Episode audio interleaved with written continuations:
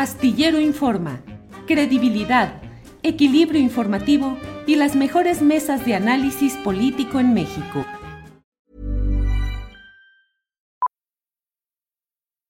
Millions of people have lost weight with personalized plans from Noom, like Evan, who can't stand salads and still lost 50 pounds. Salads generally for most people are the easy button, right? For me, that wasn't an option. I never really was a salad guy. That's just not who I am. But Noom worked for me. Get your personalized plan today at Noom.com. Real Noom user compensated to provide their story. In four weeks, the typical Noom user can expect to lose one to two pounds per week. Individual results may vary. I'm Sandra, and I'm just the professional your small business was looking for. But you didn't hire me because you didn't use LinkedIn jobs. LinkedIn has professionals you can't find anywhere else, including those who aren't actively looking for a new job but might be open to the perfect role, like me. In a given month, over 70% of LinkedIn users don't visit other leading job sites. So if you're not looking on LinkedIn, you'll miss out on great candidates like Sandra. Start hiring professionals like a professional. Post your free job on linkedin.com/people today.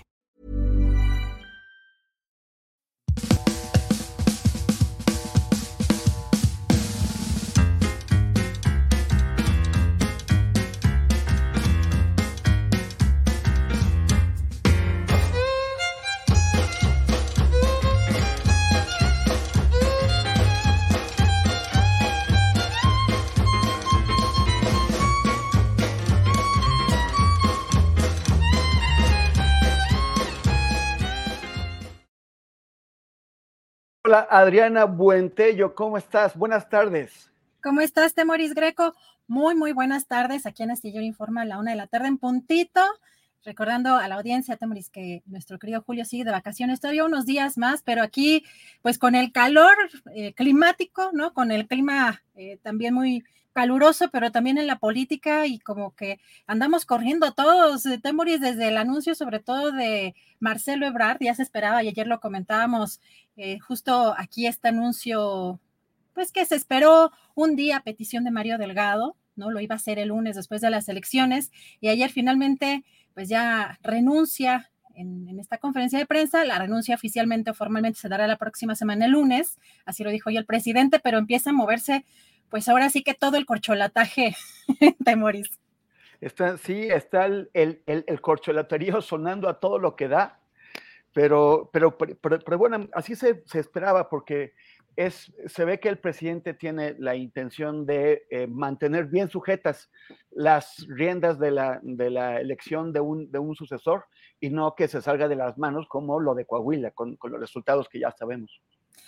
Así es, y hay, datos muy interesantes, sobre todo pues esta alianza, esta coalición sobre, con el Partido del Trabajo y el Partido Verde, que fueron cruciales para el éxito o el fracaso en el caso de las elecciones en el Estado de México en Coahuila, pero lo que viene también interesante porque hay aquí un eh, aspirante que ha sido excluido, eh, como él mismo lo reconoce, el diputado eh, federal del Partido del Trabajo, Gerardo Fernández Noroña. Vamos a hablar de eso en unos minutos más, pero fíjate, hoy el presidente López Obrador, pues prácticamente dio como el, el, el, arranque o el anuncio de salida. El pistoletazo de salida. Algo así, Temoris, porque bueno, ya, ya, dijo formalmente que ya inició este proceso. Eh, menciona que esta salida, esta renuncia del canciller Marcelo Ebrard, pues dará seguramente paso a otras eh, renuncias en los próximos días. Vamos a escuchar qué fue lo que dijo hoy. Como sabemos, hay un proceso en puerta, se tiene que eh, elegir al candidato o candidata a la presidencia de, del bloque conservador, de otros partidos y de Morena y la coalición ¿no? que han integrado. Entonces ya inició este proceso y por eso la renuncia de Marcelo Ebrard, porque como es de dominio público, él aspira a ser candidato, como la jefa de gobierno de la Ciudad de México, Claudia Sheinbaum, como el coordinador de los senadores, Ricardo Monreal, como Adán Augusto López Hernández, secretario de Gobernación. Son los que han expresado su interés de este, el PT. Este, también ha este, expresado y tiene todo su derecho a participar. Y también por el verde.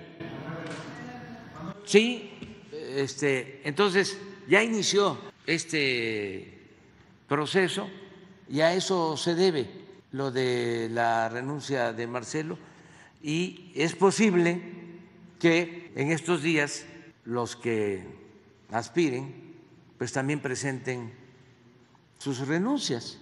¿Quién va a sustituirlos? Hay tiempo todavía porque apenas fue el anuncio, va a presentar la renuncia Marcelo, creo que el próximo lunes. Pues yo tengo tiempo para pensar, ¿no? cuenta que no mencionó nuevamente de nombre a Gerardo Fernández Noroña, evitó mencionarlo porque dijo Partido del Trabajo, le mencionan, eh, se entiende que lo mencionan los reporteros, digo, obviamente es eh, un poco inaudible en algunas partes, pero menciona el Partido del Trabajo y menciona eh, también los reporteros a Manuel Velasco y él dice Partido Verde. Nuevamente vuelve a, dejar, digamos, o no querer mencionar de nombre a Gerardo Fernández Noroña, lo cual pues llama la atención porque es, ha sido pues repetido en otras ocasiones, lo he mencionado en algunas ocasiones, pero no ha sido pues parte de lo cotidiano cuando se mencionan a los aspirantes o a las corcholatas, que es término, además las corcholatas, término que el propio presidente acuñó, porque de pronto también, Temoris, aquí en, el chat se pone luego un poco intensos y no es de ninguna manera de nuestra parte despectivo, es aumentarle también al juego de lo mismo que el presidente ha llamado el, las corcholatas, ¿no? Y creo que esa es eh, también una parte, eh, pues interesante de este juego político y del análisis y pues uno de los que ve bien y vio bien esta salida o este anuncio fue el, precisamente el coordinador de los, este, de los senadores de Morena, Ricardo Monreal, donde pues menciona que es parte de la estrategia de, de Marcelo Ebrard, pero también él se dijo ya dispuesto a renunciar. Y vimos hoy en la mañana también un mensaje de la jefa de gobierno porque ella es una de las que ha dicho que no, que hasta que se dé la encuesta, y cuando le preguntan, eh, no está dispuesta en estos momentos a renunciar, que porque tiene pues un encargo en la, en la jefatura de gobierno de la Ciudad de México, pero hoy en esta mañana, la jefa de gobierno Claudia Sheinbaum puso esto, buen día, vamos muy bien, estoy contenta y animada, estamos viviendo tiempos de transformación y esperanza, ánimo, de buen ánimo, la jefa de gobierno. Y por otro lado, ayer también, después de este anuncio, pues eh, también por supuesto que entre líneas aparece un mensaje después eh, de esto que anunció el canciller Marcelo Ebrard, pero dice Adán Augusto López Hernández, el eh, secretario de Gobernación, hace muchos años un paisano me enseñó que en política se debe construir el equilibrio entre la razón y la pasión. Serenidad y paciencia, los tiempos del Señor son perfectos. ¿Cómo ves, Temoris? Qué, qué, interesante los tiempos del, del, Señor, ¿a qué Señor, se refiere? Exactamente, bueno, también te voy a decir algo, este mm, Ricardo Peralta, ¿te acuerdas que estuvo también en la CEGO? Eh, me parece que en la subsecretaría ¿no? de gobernación, también lanzó un mensaje muy particular, déjame ver si lo, si lo, si lo encuentro, aunque no lo tengamos en, en pantalla, pero llamó la atención en cómo lo, cómo ven eh, a justamente este, este suceso político o este proceso político, porque, a ver, déjame ver por aquí, por aquí, por aquí, por aquí. Bueno, en un momento lo, lo, lo porque sí es interesante lo que, eh, lo que menciona eh, alguien como Ricardo Peralta en términos también un poco religiosos, eh, pero bueno, es con Adán Augusto. En el caso del apoyo a Adán Augusto, mira, por acá está. La única forma de preservar el legado político del presidente López Obrador es garantizar la unidad del movimiento, el único que tiene las características y méritos hasta genéticos. Ándale. Para ellos, Adán Augusto, albacea y heredero natural del patrimonio político del obradorismo. Bueno, aquí más bien, en este caso, pues es una cuestión ya hasta genética. Sí, no, no, no, ya, wow. ahora, ahora hay unos, hay unos genéticamente más lo, lo obradoristas que otros, ¿no? Exactamente. ese, es, ese es el tema, ¿no? Que a ver quién genéticamente, a ver cómo, en dónde se harán esas pruebas genéticas para ver quién es más López Obradorista. Oye, y, Peralta hace mención, hace mención del movimiento, que es, es también el, el, el argumento de, de, Noroña, ¿no? Él, él siempre habla del, o sea, como estando fuera de Morena, siempre habla del movimiento como si tuviera que actuar como una sola organización política. Y el, y el presidente ya, ya puso un límite, o sea, él es del PT, no es de Morena.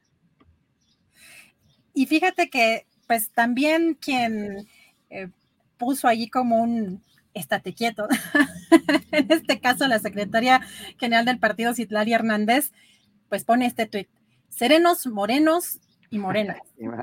El obradorismo es, entre otras cosas, poner por encima de todo objetivos comunes y colectivos.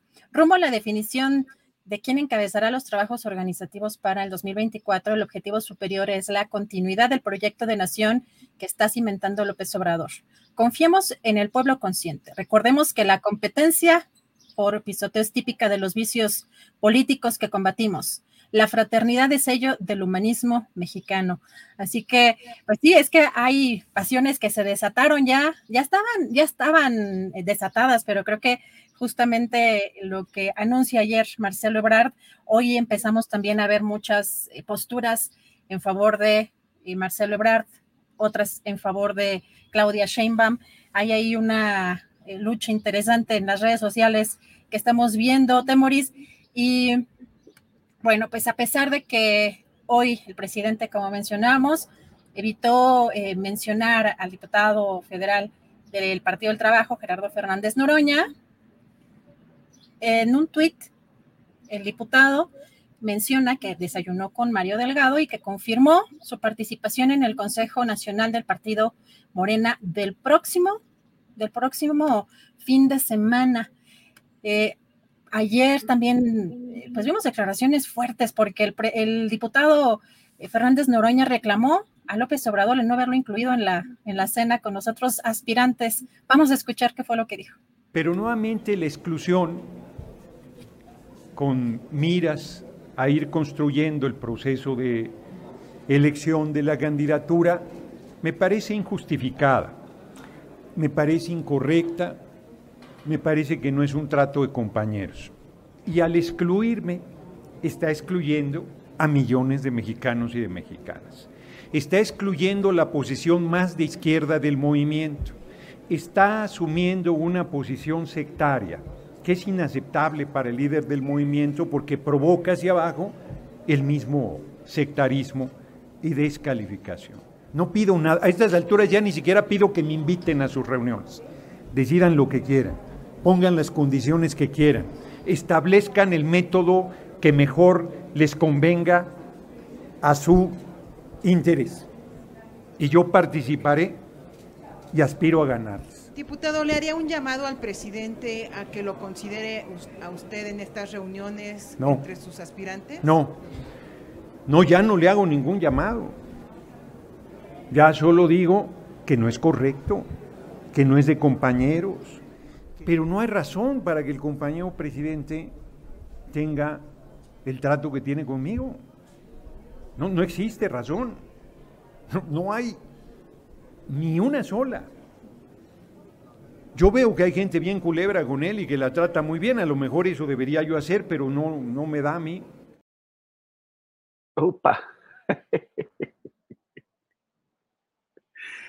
Adriana, tienes, tienes el.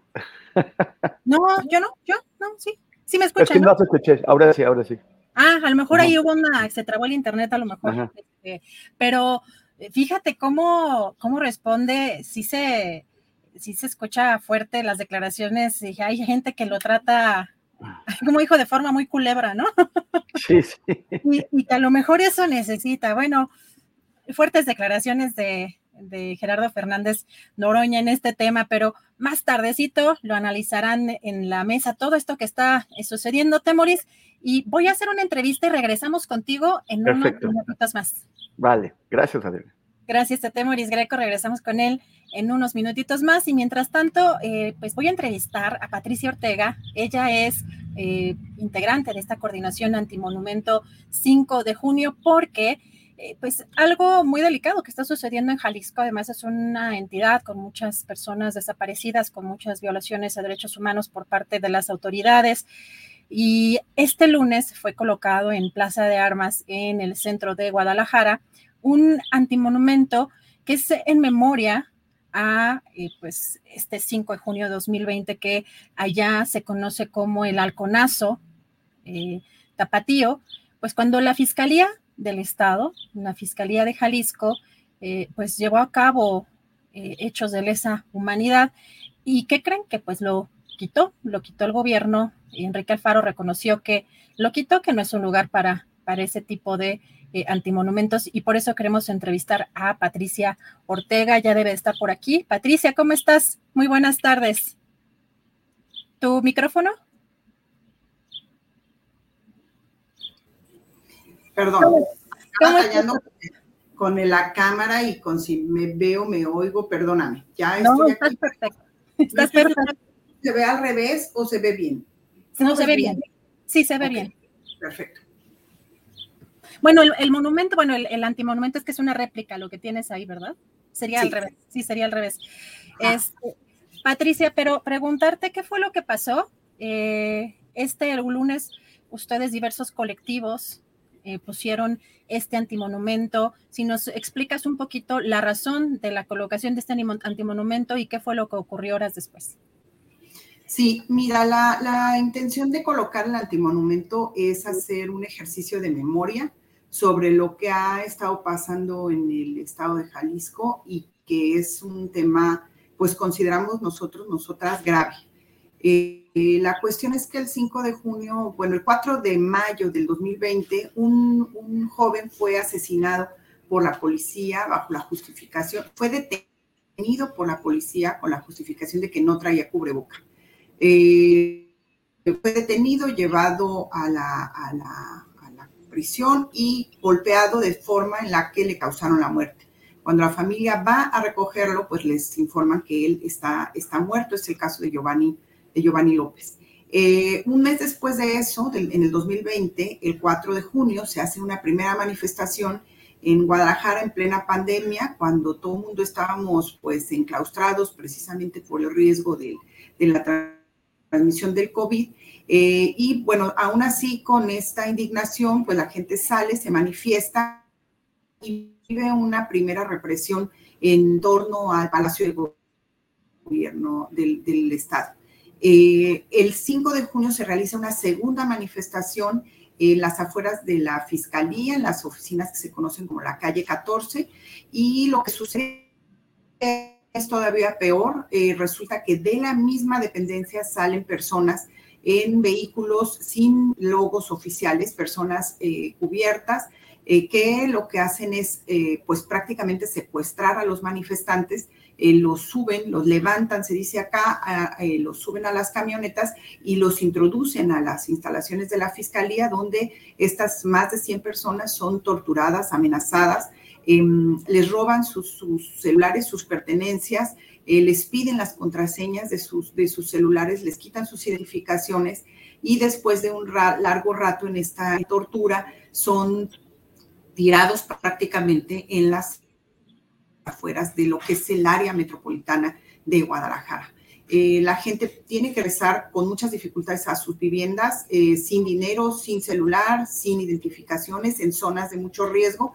Eh, y esto, todo esto sucede el 5 de junio. Y el 6 de junio, el gobernador del estado reconoce que esto sucedió porque la fiscalía está infiltrada por el crimen organizado. No es un dicho menor, no es algo que reporten las organizaciones de sociedad civil, aunque muchos familiares de personas desaparecidas concuerdan con que eh, son sus familiares levantados por eh, personas de la, de la Fiscalía, de la Policía, de diferentes instancias, el gobernador hace esta declaración pública a la cual todos y todas quedamos expectantes de las medidas disciplinarias que se tendrían que tomar.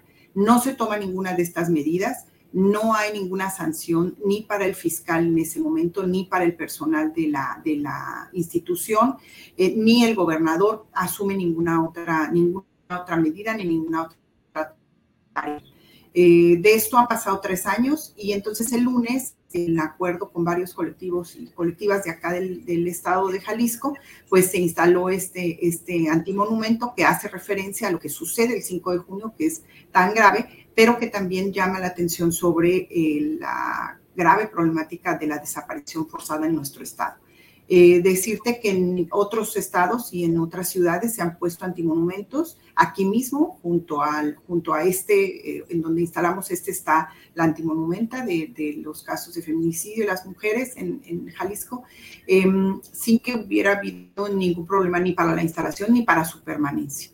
Eh, instalamos el, lunes por la tarde y el lunes antes de la medianoche el antimonumento fue retirado de, la Plaza Imelda Virgen. Inicialmente se pretendió eh, plantear que era un robo, que habían sido personas desconocidas que habían llegado ahí, se lo habían llevado, pero después, bueno, con, con las evidencias eh, documentales, los videos, las fotografías que hay del momento en el que se está retirando, pues el gobernador tuvo que reconocer que ellos lo habían retirado, que había sido personal del municipio y del gobierno del estado, eh, que habían retirado porque no se tenían los permisos del Instituto Nacional de Antropología e Historia. Ya la directora del instituto ha dicho que no se requiere ningún permiso y entonces estamos a la espera de que el monumento del antimonumento sea reinstalado en la Plaza Imelda Virgen, donde nosotras y nosotros lo dejamos el día lunes. Oye, eh, Patti, entonces eso quiere decir que el, de, en primera instancia el gobernador no quería reconocer o las autoridades no querían reconocer que habían sido ellos, sino fue a través de, do, de videos documentales.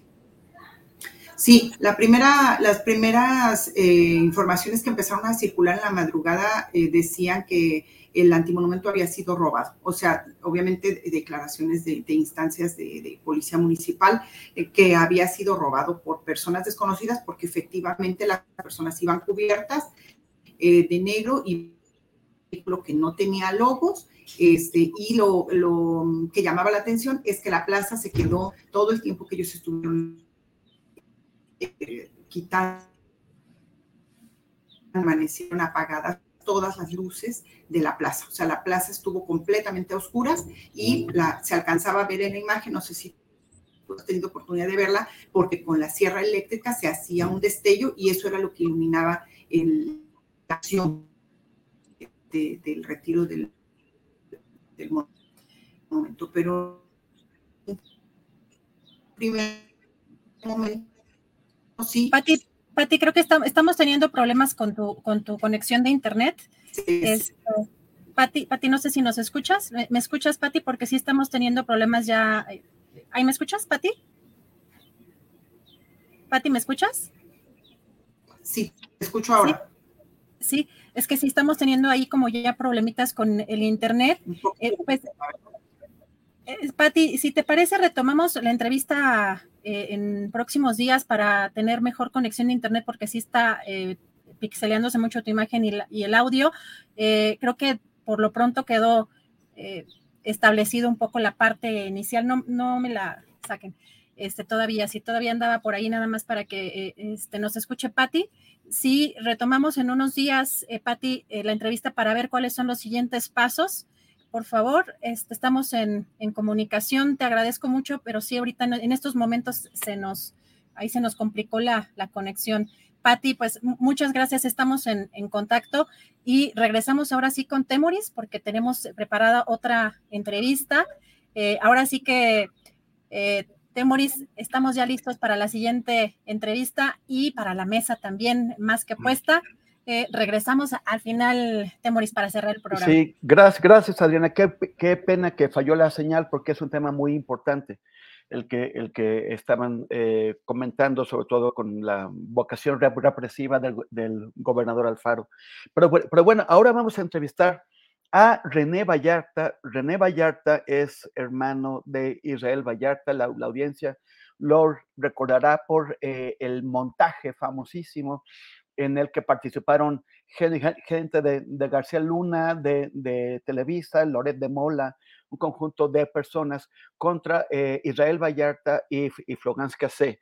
y que, eh, y que ha, em, pues, ha devenido en una serie de eh, actos de agresiones legales, de persecución judicial contra la familia Vallarta. Eh, y esto incluye a, René Vallarta, que el 12 de enero del año pasado, en una acción pues como de película, eh, intentaron detenerlo, dos civiles y tres policías intentaron detenerlo afuera de, su trabajo. Eh, su familia intentó impedir la detención, los policías intentaron eh, subirlo a una, a una camioneta y llevárselo sin presentar orden de aprehensión porque no existía, sin justificar lo que estaban haciendo. Y mientras intentaban irse, René logró casi milagrosamente eh, abrir la puerta del, lado contrario y bajarse justo cuando la camioneta estaba arrancando. Está aquí René Vallarta con, nosotros junto con su abogado Héctor Pérez Rivera, quienes nos van a explicar qué es lo que ha pasado porque eh, de, las cinco personas que intervinieron en este intento de, secuestro, dos policías han sido, el, juez ya los ha hallado culpables y eh, eh, no, no, sé qué es lo que pasó con las otras tres personas. Esto ya nos, lo van a comentar ellos. Es un gusto saludarles, René Vallarta y Héctor Pérez Rivera. Buenas tardes. Hola, Temoris. Buenas, tardes. Buenas tardes. gracias por aceptar nuestra solicitud. René, ¿Qué es lo que pasó eh, eh, esa, mm, día terrible, el 12 de enero de 2022? Eh, y, cómo es que lograste, pues, o sea, es, ya parece que fue hecho por un, por un guionista, ¿cómo es que lograste escapar?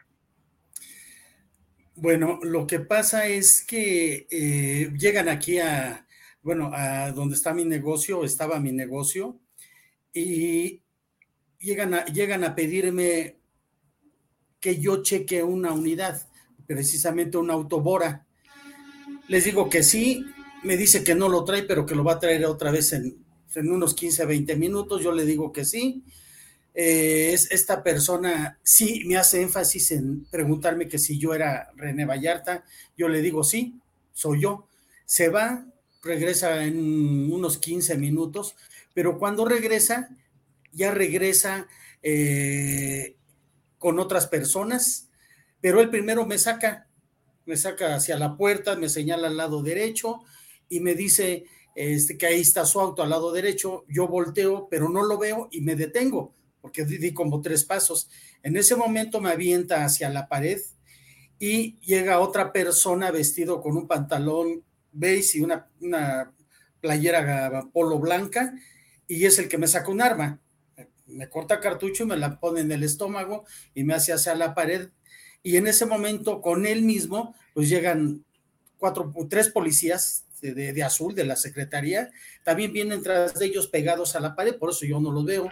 Llegan en ese momento, empiezo a forcejar con ellos, porque pues lógico, le digo, pues ¿qué pasa, no? Y me dicen que me llevan por secuestro, ¿no? A secuestros. Entonces, en ese momento, este, pues salen, sale mi familia de, del negocio, mi hija, este, yo los veo, pues lógico, eh, me dio temor porque los fueran a disparar. En ese momento, este, pues ya hacen fuerza entre todos y me suben a, una, a una patrulla, a una camioneta pick-up de la secretaría, y en ese momento eh, me suben a mí primero, se sube otro, un policía de azul, ¿sí? que los cuales tengo identificados, que son de los que están ahí, y también se sube el de color beige. En ese momento salen mis hijos y le abren la puerta para pues, preguntar por qué me llevaban, porque no traían orden, no traían absolutamente nada. Les logran abrir la puerta y en ese momento se arranca la, la, la patrulla y otro que de los mismos policías se sube a la batea, me empujan y en ese momento, cuando a mí me empujan, todo sucedió rapidísimo. Me empujan y yo logro, cuando eh, doy, me muevo hacia la izquierda, estiro la mano y veo que se abre la portezuela. Ya iba caminando la cabeza, se dio un arrancón muy fuerte. Yo en ese momento, pero uno de ellos, el que iba de copiloto, me tiene detenido del brazo, de mi brazo derecho, y el que va junto a mí me tiene de la playera yo en la fuerza que hago, pues me rompieron la playera, pero yo logro echar un brinco de la camioneta, pues, mm, pues no, trastabillé, pero pero pude, pude esquivarlo y luego esquivo a una camioneta Cherokee donde venía la persona de pants gris que fue la que me sacó del taller, la que me, eh, pues la que me engañó, la que me engañó. Y él traía una Cherokee gris y precisamente en ese momento él, mm, unos segundos y me atropella, ¿no? Para ese momento ya yo logro entrar con mi familia hacia el negocio y comunicarme con los abogados. ¿Por qué? ¿Por qué para mí esto es, es, es grave? Porque fue lo mismo que me sucedió en el 2009 igual llegaron así, este, me, hablan para un, presupuesto, dos agentes de la Policía Federal, este, eh, me dicen que regresan, sí regresan al poco momento, me identifican, eh, ya después ya llega toda la Policía Federal, me, detienen y pues no, fue algo, algo, algo, algo muy fuerte, ¿no? Del cual estuve, pues, estuve detenido un tiempo, precisamente por eso, pero salí absuelto eh, al 100%. Este, porque me pusieron un arma también, que de lo cual salí, salí absuelto de todo. En, ese momento eh, sí se me vienen muchas cosas a la cabeza, eh, no sé qué sucedió, por qué, quiénes son, bueno, hasta la fecha no han dicho el por qué venían y pues eso, eso, no, eso, eso no lo sabemos. O sea, no tienes idea de a dónde te hubieran llevado si hubieran tenido éxito en, llevarte en la camioneta. No, no, no, no, no, no, yo corrí con suerte porque precisamente es de lo que he, platicado mucho con, con el doctor Héctor. Precisamente, ¿qué pasó o qué iba a pasar? No lo sé. Si venían por dinero, pues no tengo dinero. O sea, ha sido esto horrible, ¿no? Y pues a mí mi temor, y hasta ahorita la fecha lo sigo teniendo, ¿no? Temor de que pues me vayan a, fabricar algún, algún, alguna otra situación como con secuestro o me metan a una casa. no, no, no sabemos qué iba a suceder. Eso sí, no lo sé. Ahora, estos son, eran tres, tres, tres agentes de la Secretaría de Seguridad Ciudadana, este uno vestido como de policía de investigación, con el pantalón khaki y la camiseta blanca, y, el, tercero como, como civil. No, perdón, este, perdón que te interrumpa, Temoris. Eran eh, una persona vestida de civil, esta persona a la que señala René de Pants Gris, una persona vestida con un uniforme aparentemente de la Policía de Investigación, sin un pantalón color khaki y una playera blanca con una, la famosa charola, es decir, esta placa que van cargando, y una insignia en la manga derecha. Esa es la persona que amagó a René con un arma y se la puso en el estómago y le cortó cartucho y le dijo, te vamos a llegar a secuestros. Y ah, junto a él venían tres personas eh, con el uniforme de la Secretaría de Seguridad Ciudadana, personas que están ya eh, detenidas, dos de ellas ya fueron sentenciadas y una está en espera de, de juicio y una cuarta persona también de la policía capitalina que era el conductor de la patrulla del sector Faunos, que fue donde se realizaron estos hechos. O sea, hubo seis, seis personas que intervinieron. Es correcto. Y de, de, de, las cuales tres están bajo proceso, dos condenadas ya, bueno, dos eh, ya... Eh, sentenciadas, es correcto, sí. Ajá. ¿Y, y por qué? ¿Y qué, qué, qué, pasa con las otras tres? Pues habría que preguntárselo a la Procuraduría de la Ciudad de México, a la Fiscalía. Eh, René y su equipo legal hemos insistido mucho en que se tiene que detener a este otro agente, que probablemente sea también un agente del Estado, que se tiene que detener a la persona que parece orquestó todo este hecho, esta persona del Pants Gris, que está plenamente identificable en los videos, y hay dos policías, eh, uno de ellos con orden de aprehensión, pues que no se ha cumplimentado, ¿no? Entonces, en realidad, esa es una muy buena pregunta para eh, Ernestina Godoy y su equipo. Ahora, eh, ¿qué es lo que pasa en, en aquel momento? Omar García Harfush, que es el titular de la Secretaría, salió a justificar o a defender la acción de sus, de, de, sus subordinados. Eh, ¿qué, eso, eso fue muy lamentable. Eh, al día siguiente de los hechos se le preguntó, eh, los medios han hecho una gran cobertura de este caso, lo cual les agradecemos mucho, y al día siguiente de los hechos sale el secretario de Seguridad Ciudadana decir que habían detenido a René por, una, por un presunto abuso sexual. Esto le generó una gran afectación a René, principalmente en su honra, en su dignidad, eh, frente a su familia, frente a sus hijas. Y después dijo, él es lo que trató de justificar el, propio secretario y posteriormente la fiscalía desmintió esto y dijo no había ningún reporte de, agresión eh, imputable a René, no hay ninguna orden de aprehensión en su contra, lo cual pues determina que se, que se trató de una detención ilegal y arbitraria y que en ese sentido pues ya lo ratificó hace un juez condenando por secuestro a estos policías, ¿no? Entonces, la declaración de la Secretaría de Ciudadana nos pareció muy lamentable. Hay una recomendación de la Comisión de Derechos Humanos, la 9 de 2022, eh, eh, que, está pues pendiente de cumplimiento, donde justo se señalan estas tipos de actuaciones negativas por parte de la Secretaría y también hay un reclamo de, de René en términos de responsabilidad patrimonial del Estado. ¿Cómo, ¿Cómo, justificó Omar García Harfuch esta acusación que, presentó contra, contra René Vallarta de, de, abuso sexual? Que así se le habían informado los elementos. Eso es lo que dijo, ¿no? Eh, de hecho, eso es interesante porque los policías en el proceso han declarado en más de una ocasión que personal de la fiscalía les pidió apoyo para detener a una persona por un presunto abuso sexual. Sin embargo, pues los policías deberían saber eh, que no pueden detener a nadie si no hay flagrancia o una orden de aprehensión, ni aunque les pidan un apoyo, que es lo que ellos dijeron, ¿no? Y en ese sentido, pues no lo pueden hacer, que están siendo condenados por secuestro. Y este me parece que es un caso paradigmático y se tiene que dejar como un, eh, como un como un claro ejemplo de lo que no se puede hacer por parte de las autoridades. No, no puedes andar deteniendo gente eh, porque, te, porque, porque se te ocurre, ¿no? Eso es totalmente inadmisible y es un crimen, más viniendo de una policía de una ciudad que se asume democrática.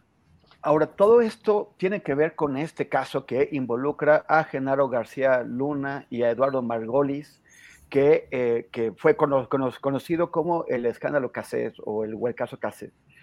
Eh, ¿qué, qué, oh, bueno, se nos, se nos fue, perdimos aquí al, abogado, pero René, ¿tú qué, cree, qué, qué, relación crees que pueda tener García Luna o Margolis con estas pues acciones de la policía eh, que, ya ocurren en, en, en, el sexenio de Claudia Sheinbaum?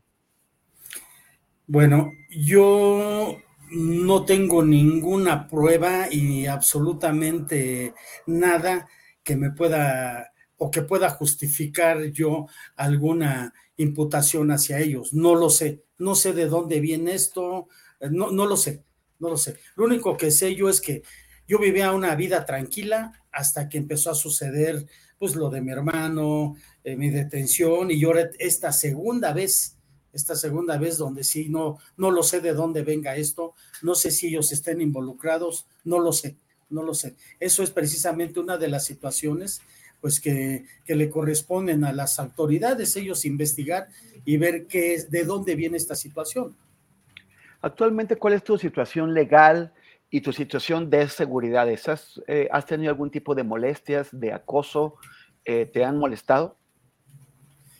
Bueno, eh, precisamente yo tuve, yo tuve que cerrar mi negocio, ¿sí? E, este negocio lo, tuve yo como 40 años, ¿sí? Y lo tuve que cerrar desde hace año y medio, ¿sí? Ya, ya, no, ya, ya, ya no estoy laborando, este, eh, eh, ha, sido, ha sido algo muy fuerte, algo muy fuerte, emocional, tanto económico para, pues, para mí, para mi familia, mis hijos, o sea, es algo muy fuerte para toda mi familia.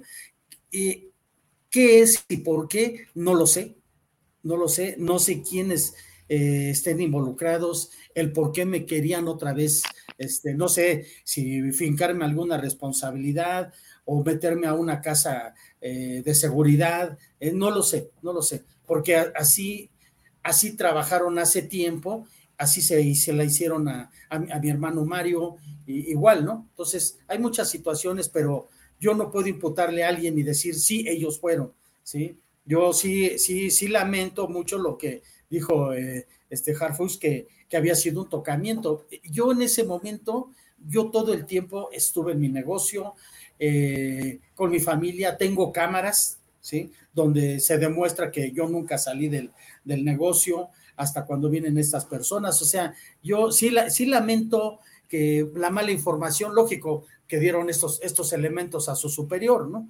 Pero sí fueron elementos de la Secretaría de la Ciudad de México. Eh, em, ya ya tenemos otra vez al abogado Héctor Pérez Rivera.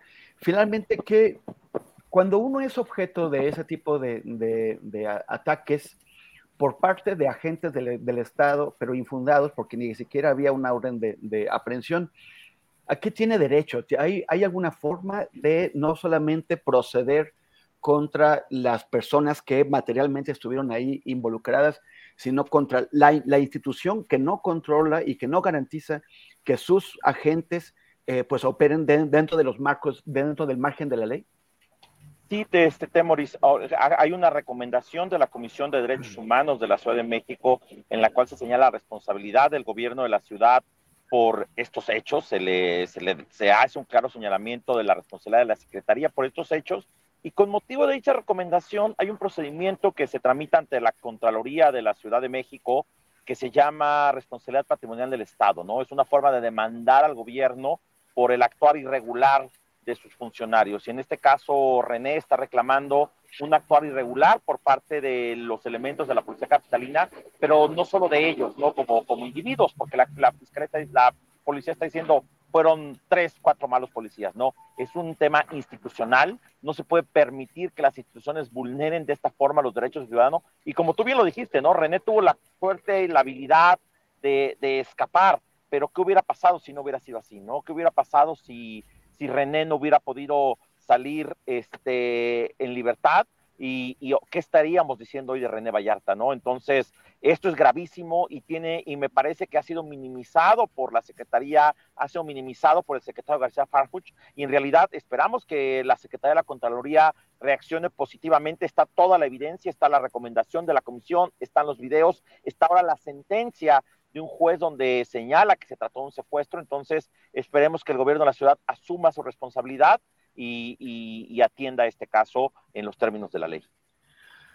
Muchas gracias, abogado Héctor Pérez Rivera, y muchas gracias, René Vallarta. Eh, te agradezco en particular que hayas compartido con nosotros la dramática y, dolorosa experiencia que sufriste. Qué bueno que, supiste salir de ella, de escapar, salir con bien. Eh, lamento muchísimo lo, de, lo del taller que tuviste que cerrar después de 40 años de, trabajarlo. Eh, y espero que el proceso siga avanzando y que se haga justicia. Les agradezco y en cualquier momento pues podremos, eh, eh, si, ustedes aceptan, invitarlos otra vez para una actualización del caso. Claro que sí, estamos a la orden y gracias por darnos el espacio. Gracias. A la orden y muchas gracias. Y pues bueno, en cuanto a abusos cometidos por agentes del, Estado, pues ayer conocimos eh, a partir de redes sociales y, tuvo, tuvo una, una, llegó a, los medios de comunicación. Este video eh, dramático, eh, terrible, devastador, en donde cinco hombres que han sido sometidos, que están detenidos, son ejecutados por militares que después eh, le siembran armas y, simulan un combate y tratan de, presentar una situación muy distinta a la que es para engañar. Esto ocurrió el 18 de mayo en Nuevo Laredo, Tamaulipas, y eh, de acuerdo con la identificación que ha hecho Ernesto Ledesma, el periodista Ernesto Ledesma, de, las, ah, de, los, números de las camionetas, parece que es un regimiento de caballería que, está, que, es, que es el que está sentado en ese lugar, en, Nuevo Laredo.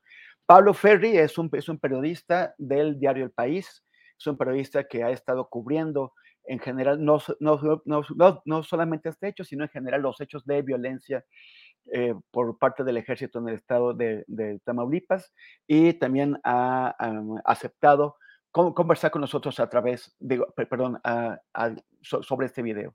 Hola Pablo, ¿qué tal? Hola Temoris, ¿qué tal? Buenas tardes, ¿cómo estás?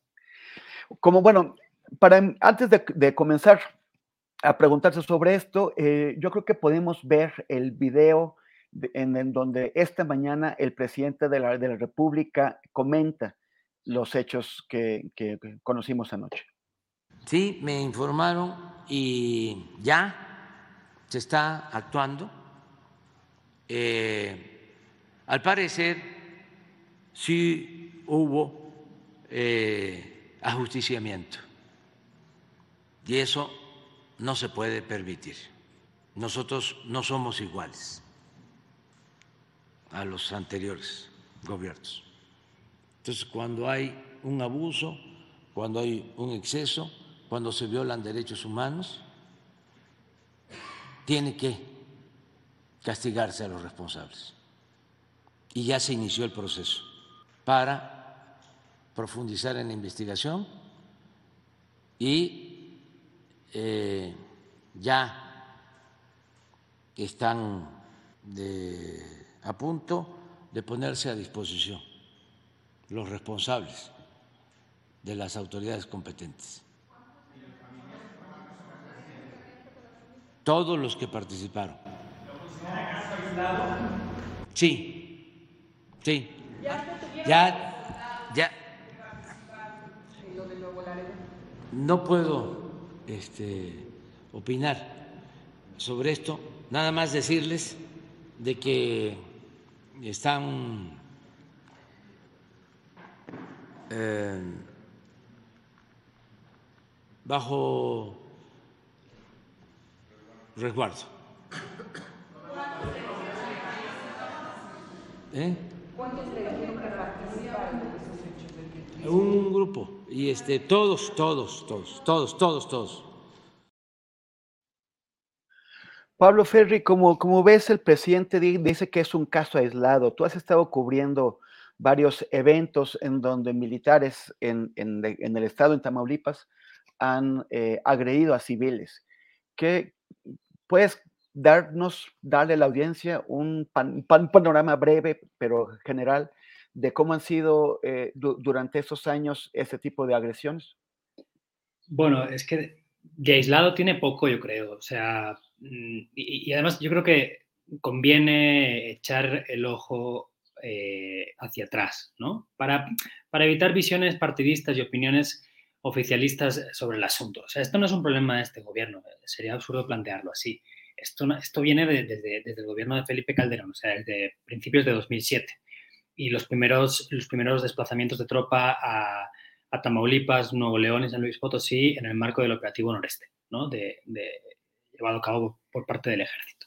Y para que, para que nos hagamos una idea, y estos son, son datos del, del programa de seguridad ciudadana de la Universidad Iberoamericana que lleva Ernesto López Portillo y demás colaboradores, pero de los más de 5.400 enfrentamientos que han habido entre militares y civiles desde inicios de 2007 hasta finales de 2022, son una cantidad de años que recogen tres sexenios, el de Calderón, el de Peña Nieto y el de Andrés Manuel López Obrador. Digo, de esos más de, cuatro, de, esos de más de 5.400 perdón, enfrentamientos que ha registrado eh, que se han registrado entre militares y civiles en el país, el 45%, el 45% han sido en Tamaulipas. Y buena parte de ese 45%, que vienen a ser más de 2.600, 2.700, 2.600, una cosa así, Buena parte de ellos han ocurrido en la frontera chica, entre Matamoros, Reynosa y, Nuevo Laredo. Y, un detalle más que me parece eh, necesario al calor de lo que estamos hablando, porque dices, bueno, que hay un enfrentamiento no, significa necesariamente que haya una ejecución, no, desde luego que no, faltaría más. Pero lo que sí podemos ver o contar son en cuántos de esos enfrentamientos han habido tres civiles o más muertos. Todo el mundo conoce a estas alturas ya que una de las de los medidores que usa la academia, las organizaciones de la sociedad civil y el periodismo para entender qué tan bien han actuado las, las fuerzas policiales o militares en tareas de seguridad pública es el índice de letalidad. El índice, de letalidad mide la relación entre muertos y heridos civiles en enfrentamientos con la fuerza pública. De tal manera que eh, si ese índice tiende a, ser parejo, es decir, si hay un número parecido de víctimas eh, mortales civiles y heridos mortales y heridos civiles, perdón, eh, la, el bienhacer de las fuerzas armadas o fuerzas policiales eh, parece real. Ahora, en cuanto el número de víctimas letales aumenta en relación a los heridos, las sospechas también deben aumentar. Todo esto lo digo porque de los 2.400 y cacho enfrentamientos registrados de 2007 a 2022 en Tamaulipas entre militares y civiles, en 384 hubo más de tres civiles muertos.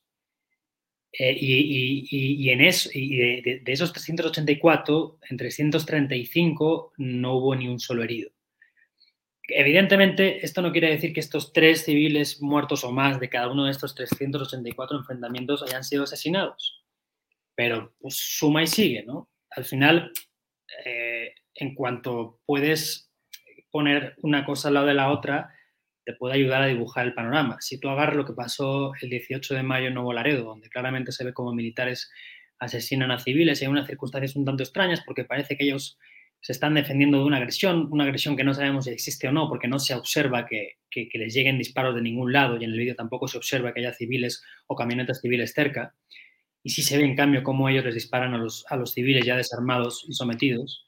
Si uno pone al, eso y al lado pone el caso de Nuevo Laredo también, de febrero de este mismo año, donde no hay un vídeo, porque al final el vídeo del caso de Mayo es extraordinario. Yo, en los años que llevo cubriendo este tipo de asuntos, nunca había visto un vídeo así, en el que se ve tan claramente cómo militares disparan a civiles de sangre fría.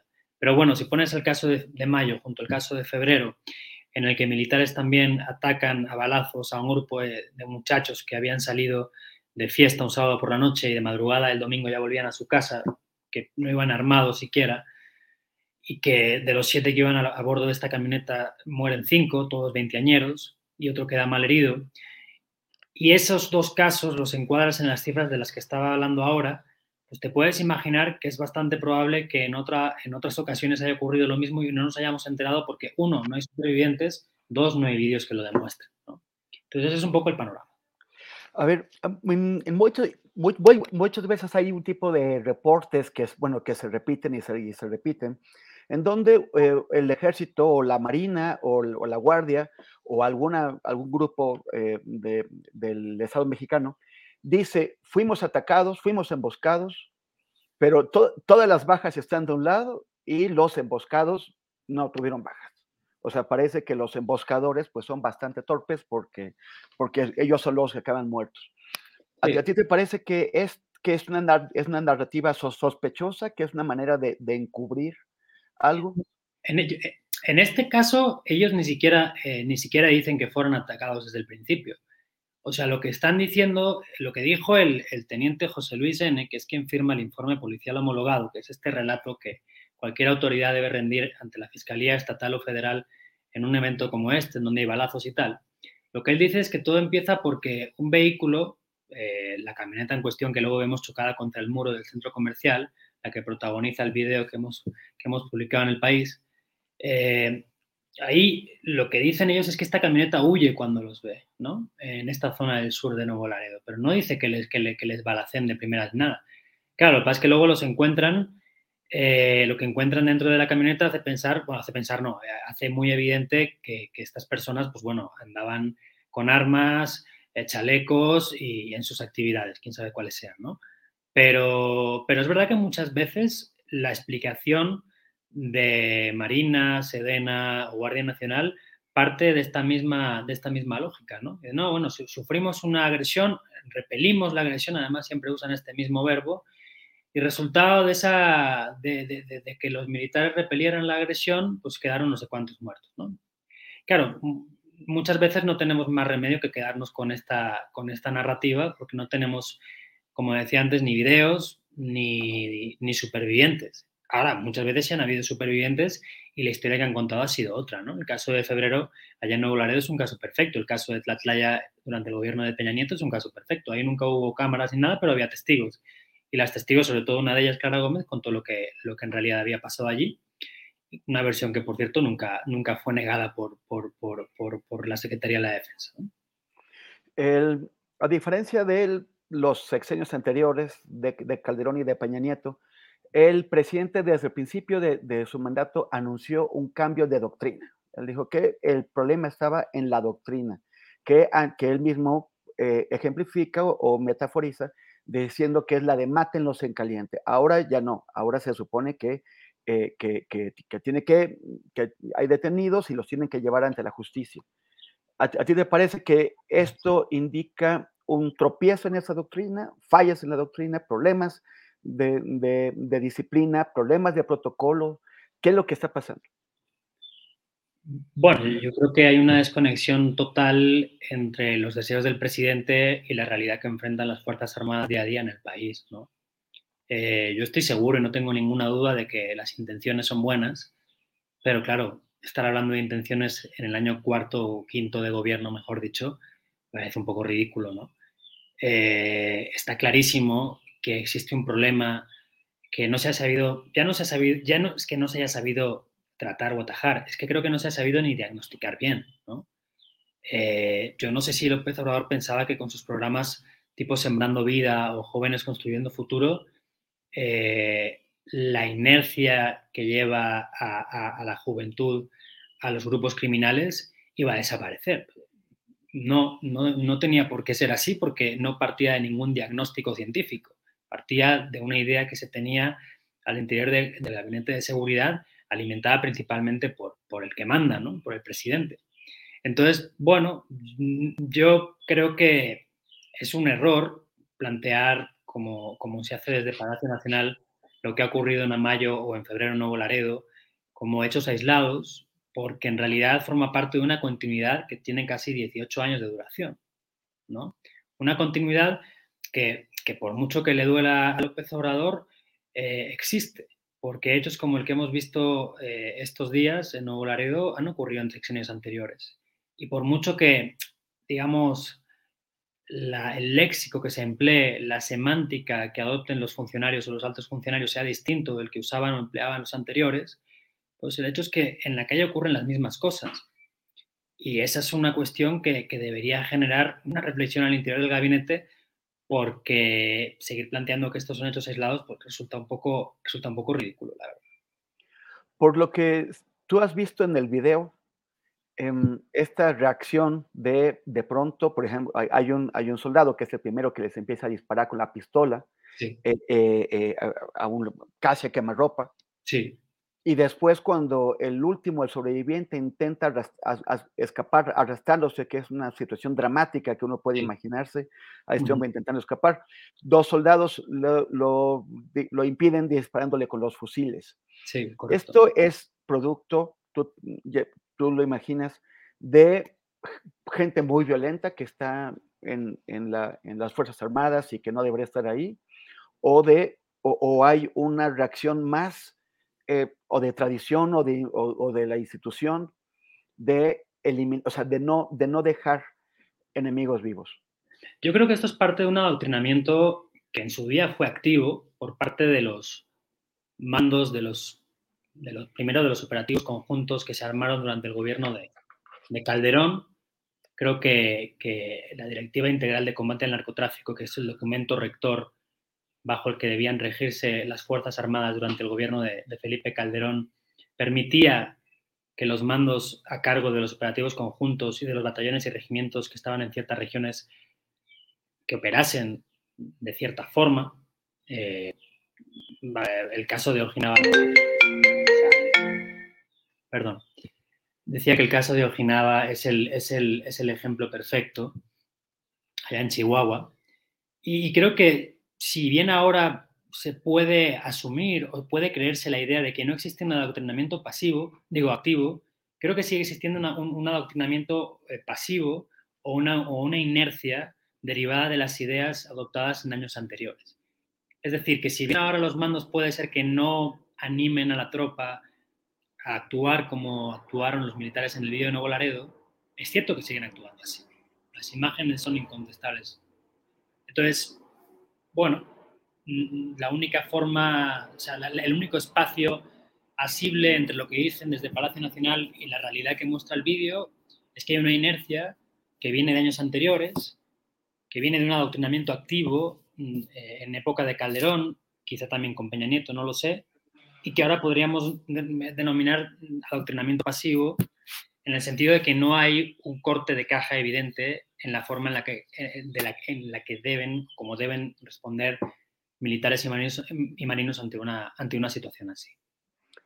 Porque, bueno, tú has, eh, el, número que diste es bastante elocuente, un 45% de esos enfrentamientos han ocurrido en el estado de, Tamaulipas. Eh, ¿por, ¿Por qué vimos actuar al mismo regimiento de caballería que ya ha cometido tantas tropelías ahí en lugar de la Guardia Nacional? Es que yo estoy, yo, tengo una duda ahí, Temoris, porque yo creo que no son del regimiento de caballería, porque mm, el oficial que firma el informe policial homologado, el, oficial al mando de, del convoy de camionetas militares que actuaron ese día, este, firma como teniente de infantería y como bien dices, lo que conocíamos hasta ahora es que en Nuevo Laredo había un regimiento de caballería. no de, no de infantería. Entonces, lo que yo entiendo es que todos estos militares que están implicados en este asunto del 18 de mayo son parte de las fuerzas que llegaron a reforzar a sus compañeros militares en la ciudad después del evento de febrero. Y por tanto, pues serán de, de un batallón, de otro batallón, en este caso de infantería, de otra parte del país, pues no sé, no sé de cuál. Seguramente si nos ponemos a checar las comunicaciones de Sedena de febrero y marzo, podríamos averiguar de dónde vinieron. Y, y, finalmente es el ejército. O sea, que, eh, por, por, qué, ¿por, qué, no interviene la Guardia Nacional, que se supone que ya tiene otras formas de operación, otra doctrina, otra, otra forma de actuar ad, adecuada a la seguridad pública y ya no a la, al, al, esquema de seguridad nacional que es el típico de los, de los ejércitos?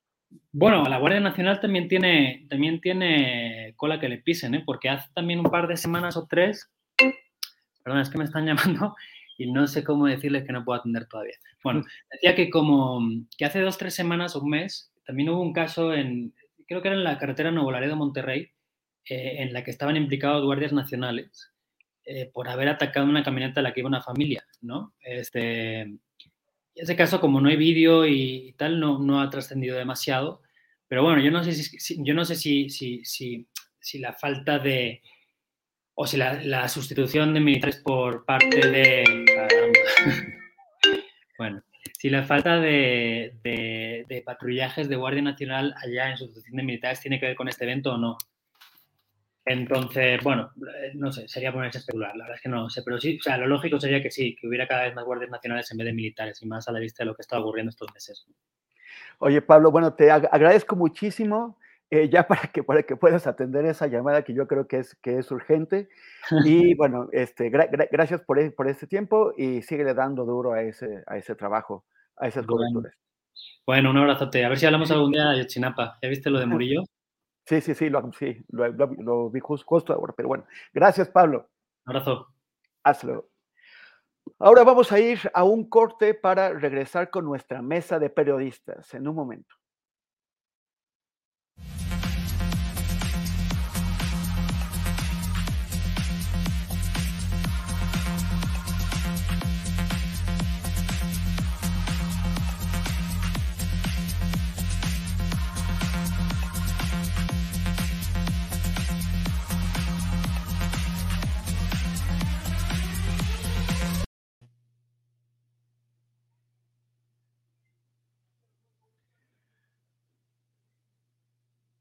Hoy es miércoles y hoy toca la mesa de periodistas. Ya está con nosotros Juan Becerra Acosta y Federico Bonazo, que nos hace el favor hoy de apoyarnos en, en, en ausencia de Arturo Cano. Y estamos esperando también a Alberto Nájar, que eh, se conectará en, en, cualquier momento. ¿Qué tal, Federico? Buenas, buenas tardes. ¿Qué, Maurice? Juan, ¿cómo les va? Es un gusto grande para mí estar en este programa, que siempre digo ahora cada vez que, que aparezco aquí en Astillero, eh, que yo soy eh, un espectador de las mesas de Astillero y ahora que me invitan y estoy muy agradecido, eh, intento hacer mi mejor esfuerzo para estar a la altura de periodistas del nivel de ustedes. Bueno, em, estás aquí por algo, porque, porque confiamos en tu, en tu aportación, en el, en, lo, en, en el, en el valor. Muchas gracias. Eh, ya está llegando Alberto Nájar, pero antes, mientras entra, saludo a Juan Becerra Acosta. ¿Cómo estás, Juan? ¿Qué pasó, Temoris? Qué gusto saludarte. Igual a ti, Federico. Qué gusto aquí ahora en Astillero, me da que estés con nosotros. Vamos a charlar rico. Y bueno, pues ya, ya llegó Alberto, a quien también saludo con muchísimo gusto. ¿Qué pasó, Alberto? ¿Cómo te va? I'm Sandra, and I'm just the professional your small business was looking for. But you didn't hire me because you didn't use LinkedIn jobs. LinkedIn has professionals you can't find anywhere else, including those who aren't actively looking for a new job but might be open to the perfect role, like me.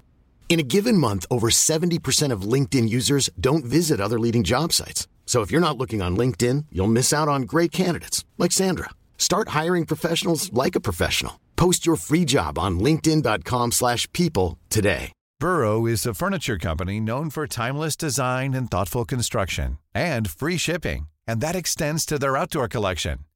Their outdoor furniture is built to withstand the elements, featuring rust-proof stainless steel hardware, weather-ready teak, and quick-dry foam cushions. For Memorial Day, get 15% off your Burrow purchase at burrow.com/acast and up to 25% off outdoor. That's up to 25% off outdoor furniture at burrow.com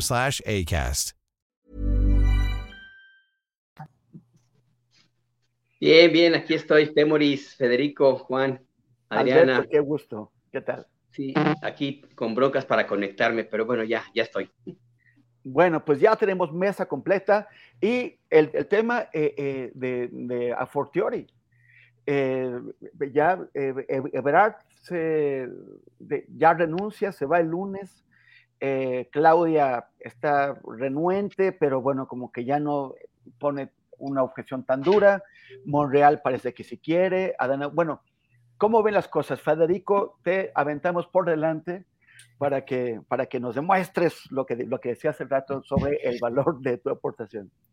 Gracias. No, yo eh, quisiera siempre decir esta, a, a la audiencia que, que, no soy un especialista político, ni un politólogo, ni un sociólogo, ni un estudioso de estos temas, simplemente un ciudadano que quiere informarse lo mejor que se puede en un mundo donde informarse es, es difícil, para para comprender lo que creo que en México es hoy un proceso político muy, muy rico, muy interesante, lleno de variables que hacen eh, difícil la interpretación, pero sin duda estamos ante un cambio de régimen.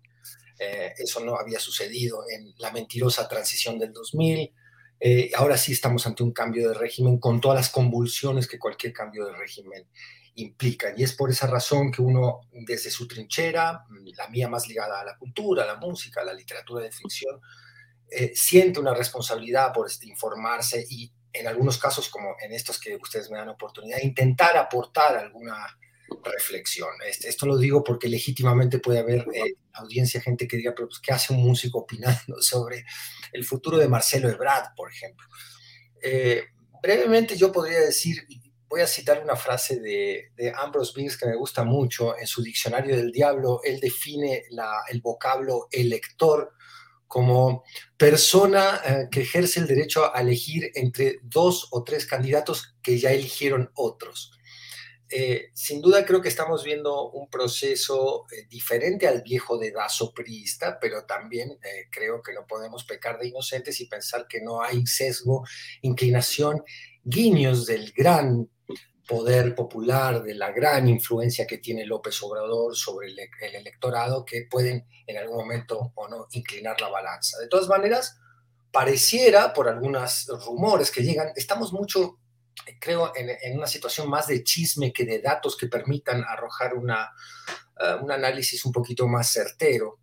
Pero llegan eh, algunos rumores de que lo que se vio tanto en esta reunión de encuentro de las corcholatas, que me parece, coincido con, con Fernández Noroña cuando dice que es un término desafortunado, pero bueno, es el que se ha instalado, eh, de lo que serían las reglas antes de la uh -huh. Convención Nacional Monerista, monerista que, Morenista que tendrá eh, lugar el próximo domingo, lo que serían las reglas del juego y parecen reglas bastante leales en un principio, por más que bueno que, que Noroña se moleste por no haber sido invitado, eh, que diga que no hay piso parejo, mmm, por más que eh, haya suspicacias de parte de Ebrar sobre cuáles van a ser las condiciones de la encuesta. Parecería que se está pidiendo, eh, lo hemos visto también en la declaración de, de Adán Augusto, de que sin unidad fracasamos, haciendo referencia a lo de Coahuila, que se han planteado reglas de no confrontación, reglas que apuesten a la unidad eh, y veríamos, yo, yo como demócrata candoroso, si se quiere que soy, eh, me hubiera gustado que eh, la interna morenista se definiera con una elección de la militancia abierta, directa, digo, con el voto secreto, pero que fuera los morenistas los que deciden el futuro de su candidato o candidata, y no esto de las encuestas que se presta a tanta suspicacia, ¿no? De si van a funcionar, no van a funcionar. Si quieren lo puedo ir dejando ahí en esta primera intervención. Hay mucho más chisme, me parece, ahorita que, que información que nos permita hacer un análisis antes de la, del encuentro de Morena el próximo domingo un poquito más eh, profundo. Gracias, Fede. Juan Becerra Costa, a ver, esto, esto que, está, que está planteando Federico, la, elección directa hubiera sido una mejor alternativa eh, el, antecedente está en el PRD, el, el, PRD, que es el partido surgido para combatir el fraude electoral, desde las primeras eh, primarias, y creo que absolutamente todas, fueron eh, pleitos de, tribus mapachescas, alquimistas, que, que se hacían todo tipo de, de, ratones locos y unas embarazadas y, y, todo, y todo desde el principio del PRD. O sea, como traicionando su propia esencia, su, su propio origen. Las, la izquierda de la 4T, la izquierda eh, obradorista, podría superar eh, las viejas mañas heredadas de donde proceden los militantes, la mayoría de Morena, del PRD y, del, y, del, PRI y del PAN. Bueno, pues tendría que ser, es parte de la transformación. Mira, en lo del PRD, que es una lástima este partido que que sale del Frente Democrático Nacional, como bien mencionas, justo en 1988 surge del Frente Democrático Nacional y se convierte en la opción de nuestro país. Eh, hoy es usurpado por una organización que nada tiene que ver con ello. Y es algo cíclico en México, no, estamos hablando de un hecho aislado, lo mismo sucedió con el revolucionario institucional. Surge de la Revolución Mexicana y en el intento por impedir que las, aquellas atrocidades por las que lucharon, eh, para que las que lucharon a abolir este, no invadieran su partido, terminó haciéndolo y se terminaron comportando igual que aquellos que combatieron y las viejas mañas se permearon en el revolucionario institucional, un partido que dejó de ser revolucionario hace muchísimos años y que hoy ya ni siquiera institucional es. Entonces hay que tener muy en claro esta situación de que el PRI ni se queda ni se destruye, que solo se transforma y se va permeando en otras organizaciones políticas, porque el PRI como significado existe muchísimo antes que el partido político, o sea, es el revolucionario institucional, una organización que jaló lo peor de un sistema de subsistencia de un país centenariamente oprimido para poder subsistir y eso se pierde en otros partidos. Entonces es parte de la transformación, es parte de lo que se tiene que luchar. Mira, desde la cena de antier en este restaurante del centro, en el Mayor, este, que fue, por cierto, ahí, no en Palacio Nacional, nada más por una razón, porque se trató de un asunto de partido, no de gobierno. Pero en fin, desde que nos enteramos de esta reunión, pues por más que dijeran que era para felicitar a Delfina, que por supuesto que se aprovechó para hacerlo, la intención principal fue ese llamado a la unidad al interior del partido y del movimiento de la cuarta transformación con miras a, la sucesión, ¿no? Se acordó que el domingo habrá Consejo Nacional de Morena, que por cierto ya invitaron al diputado Fernández Doña. Saliendo de ahí, presentarían su renuncia a los aspirantes juntos, ¿no? Del, del Consejo de Morena, todos los aspirantes a la presidencia de la República, en unidad pues, porque justo se habló de unidad. Y bueno, pues además algo que Marcelo ha estado exigiendo desde hace meses, ¿no? Ha dicho que quienes aspiren a la candidatura por Morena, pues tendrían que eh, dejar sus encargos. Ayer él anunció que lo deja, así es que renuncia al suyo a partir del próximo lunes. Y la forma es fondo, sobre todo en política. Y de acuerdo con los acuerdos a los que se hayan llegado ayer basados en ese llamado a la unidad, no sé ustedes qué opinen, pero a mí me parece que poco compañero es quien madruga.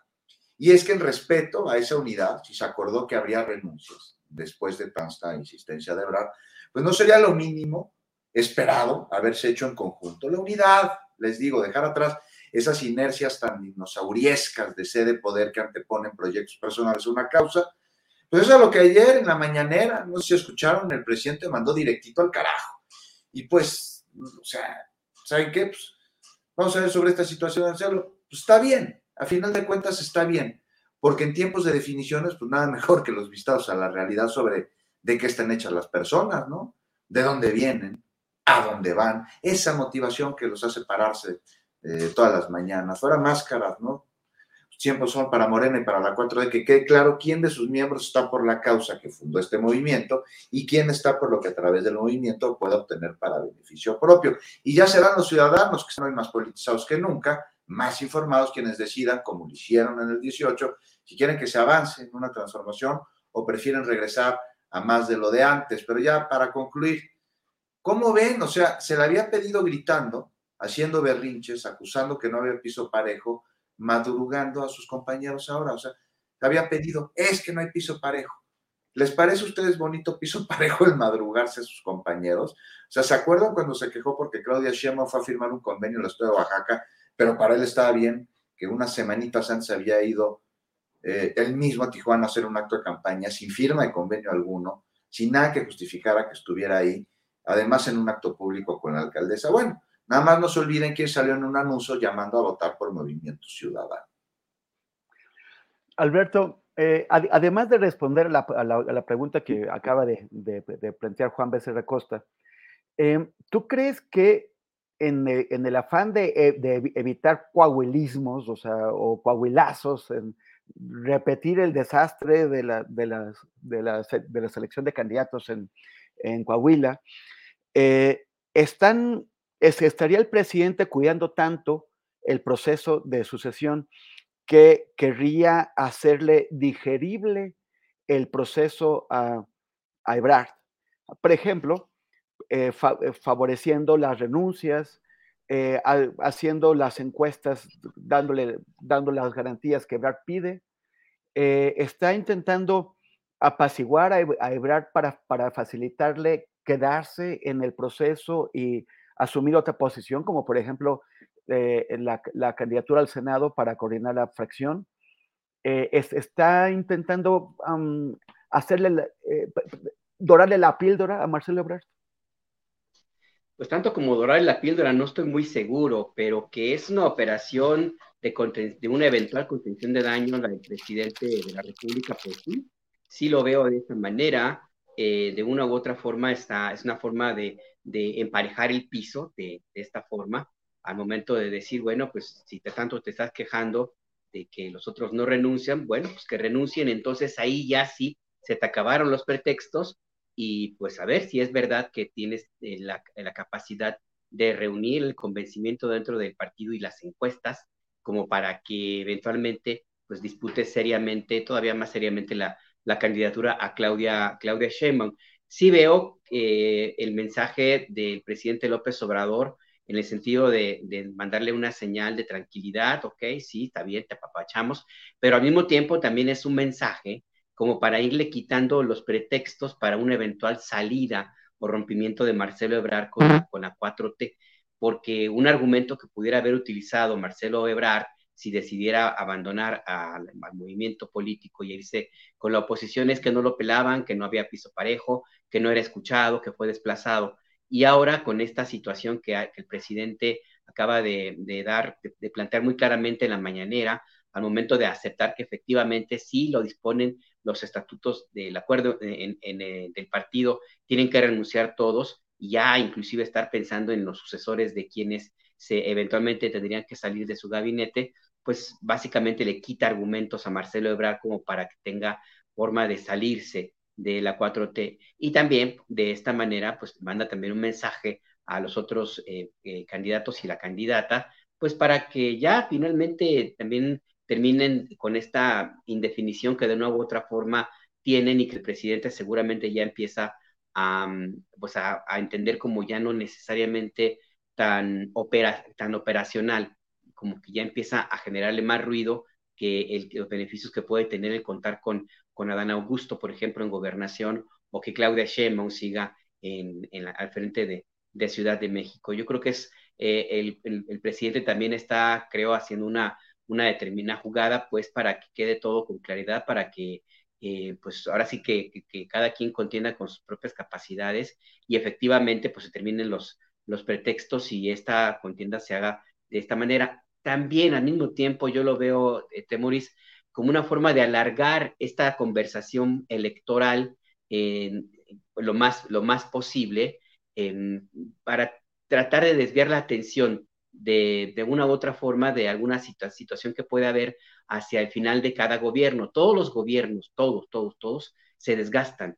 Y en los últimos años, el último año sí suele ser muy, muy difícil, inclusive los que en su momento fueron aparentemente muy populares, como fue el de Carlos Salinas de Gortari, eh, pues también tuvo una circunstancia muy, muy complicada. No estoy comparando uno con el otro, simplemente digo que hay un desgaste natural de la administración pública y yo creo que el presidente, el presidente al momento de que eh, mantiene la conversación pública o en, la materia electoral, pues tiene como una especie de margen como para que eh, tener una operación lo necesariamente eh, posible para, pues para atender los rezagos o para que eh, algunas de las obras sigan su camino sin la intervención de la politiquería y que la crítica y la atención mediática se concentre en las corcholatas y no tanto en el presidente de la República y, en su gobierno. Yo creo que eso también puede ser una, una explicación de por qué acepta que, este, que, las, se renuncien pues sus colaboradores para contender ya eh, abiertamente por la candidatura presidencial. Por lo demás, pues habría que entender la forma de Marcelo Ebrard de anunciar la renuncia eh, de esta manera.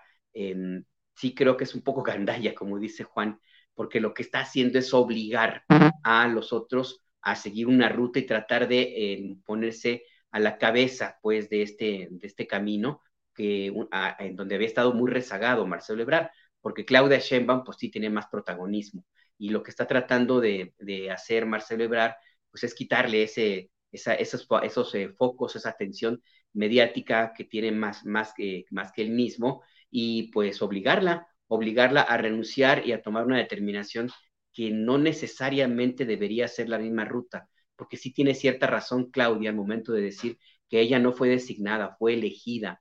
Y entonces ahí, ahí al momento de que, te, que renuncie, le puede abrir un flanco de debate, de conversación o de crítica que no debería, que no debería tener, no debería tener porque Marcelo Ebrard no lo tiene, pues él, a él lo designaron, a por ella no votaron.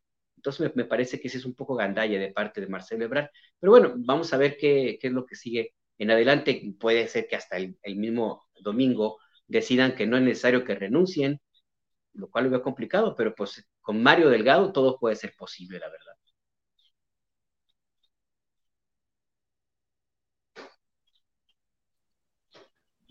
Gracias. El micro. Eh, Fede, em, les voy a hacer la, misma pregunta a los tres. Eh, a ver, ¿cuál es la jugada de Marcelo Ebrard? Él cree que puede, haciendo campaña, o sea, liberándose del, peso del, cargo y haciendo campaña, darle la vuelta a las encuestas. Eh, ¿Ustedes creen que tienen la oportunidad? Empezamos contigo, Fede.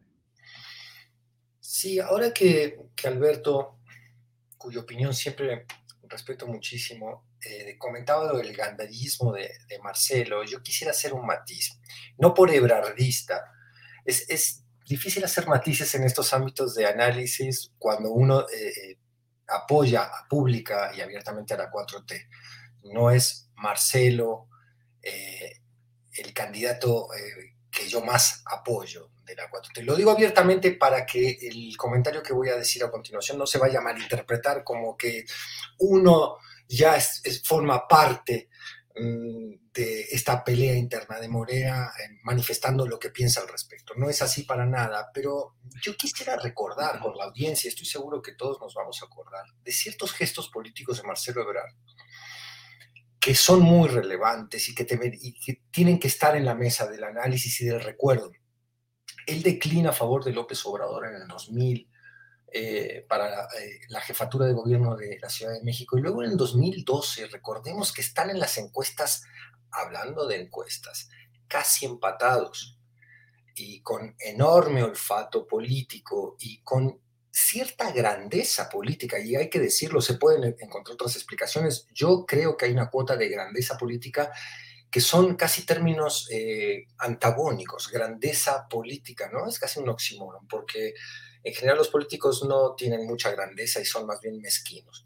Eh, él declina a favor de López, Obrador, intuyendo también que estamos, eh, que, que, el país se encontraba ante el surgimiento de uno de esos líderes políticos que se dan muy, muy de vez en cuando en la historia. Yo creo que eso lo entendió muy bien Ebrard, pero volvamos al 2011 finales, antes de la, interna de la izquierda, y Ebrard estaba casi empatado con López Obrador y podría muy bien haber dicho, bueno, es mi turno.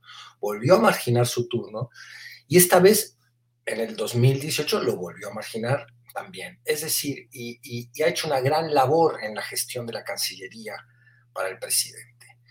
A mí voy a meterme en, un terreno, si me lo permiten, si me lo permito yo a mí mismo, muy, muy difícil porque yo ya he sido este, señalado a veces por, por Fernández Noroña u otros cuatro teístas como insidioso. Estamos en una mesa de análisis y la especulación es parte del análisis y mm, eh, a diferencia de lo que dice Sergio Sarmiento, no se puede hacer de la especulación una declaración de, de un hecho, ¿no? Más bien estamos advertidamente hablando, pensando sobre el futuro político. Y yo hay, eh, hay un gesto que a mucha gente le, pasó desapercibido, pero creo que en política son gestos claves.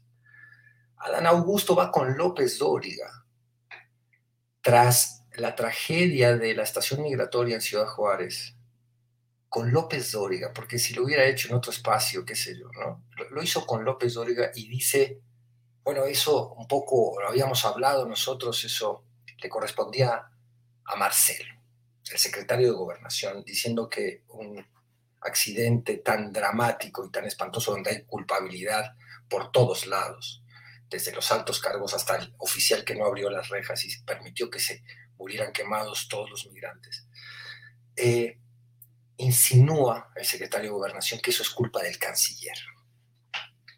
Entonces, si recapitulamos y vemos todos los gestos de grandeza política de Marcelo Ebrard y le, añadimos este toque, yo creo que Marcelo Ebrard ha sido de una prudencia inmensa. Es un político de raza y siente que es su oportunidad, yo creo, y no va, tiene que empezar a jugar con un poquito más de agresión, de agresividad política. Nos guste o no a los puros, pero eh, porque si no, él está recibiendo como pago a su grandeza y a su lealtad, este tipo de golpes que son muy duros. Y entonces, no sé, pondría al menos eh, como matiz todo esto a la hora de, hablar de Marcelo. Pero, pero crees que su jugada es realmente ganar la candidatura, o sea, que, él cree que le puede ganar, que le cree que le puede dar la vuelta a la encuesta. ¿Tú crees que le puede dar la, la vuelta?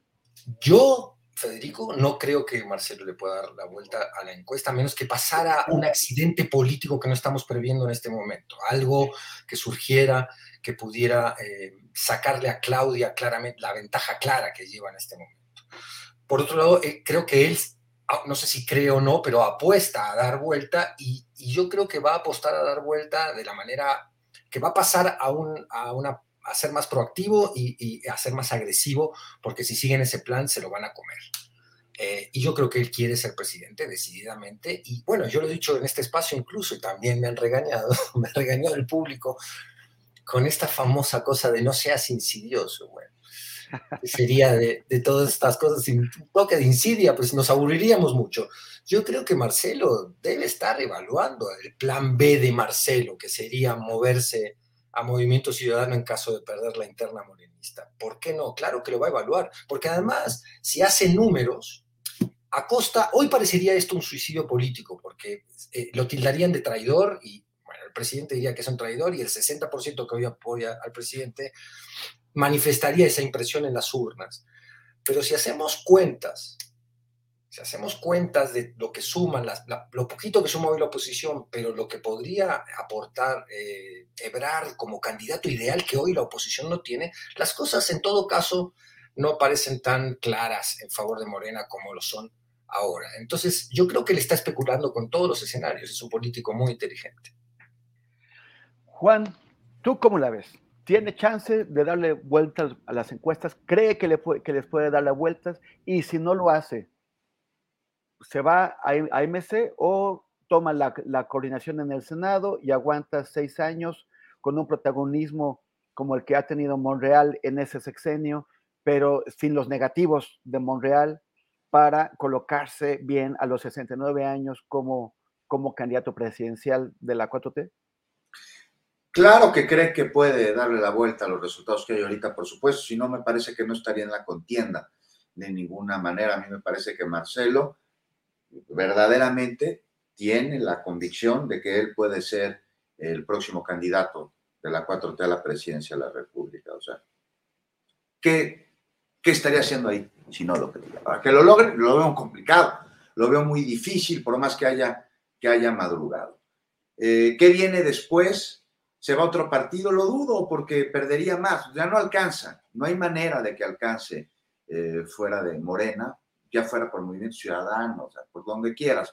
Y lo que significaría que Marcelo Ebrard, que coincido con Federico, que es un excelente funcionario, un excelente secretario de Relaciones Exteriores, fue un muy buen jefe de gobierno de la Ciudad de México, que se fuera a la mafia del poder, pues imagínate el costo, el costo que tendría sobre él, o sea, qué prestigio, qué credibilidad, qué validez podría tener Marcelo Ebrard después de ello. Fede, nada más una cosa, en 2000, es o sea, me parece que Marcelo no declinó, eso se ha manejado, pero hubo una encuesta y de esa encuesta tenía tres preguntas y de esas preguntas Andrés Manuel ganó dos, Marcelo terminó aceptando y luego, además se perdió esa elección, por lo que quieras. Hubo fraude, hubo malos manejos, el Instituto Electoral no estuvo ducho para ahí señalar irregularidades por parte de, la hoy oposición, sin duda, pero, pero o sea, ¿qué le debe? Si no se ganó esa elección. Luego, cuando Marcelo deja eh, la jefatura de gobierno de la Ciudad de México y se va, ¿quién sale a poner el pecho por él? Andrés Manuel. Entonces, si había una deuda, me parece que ahí queda saldada.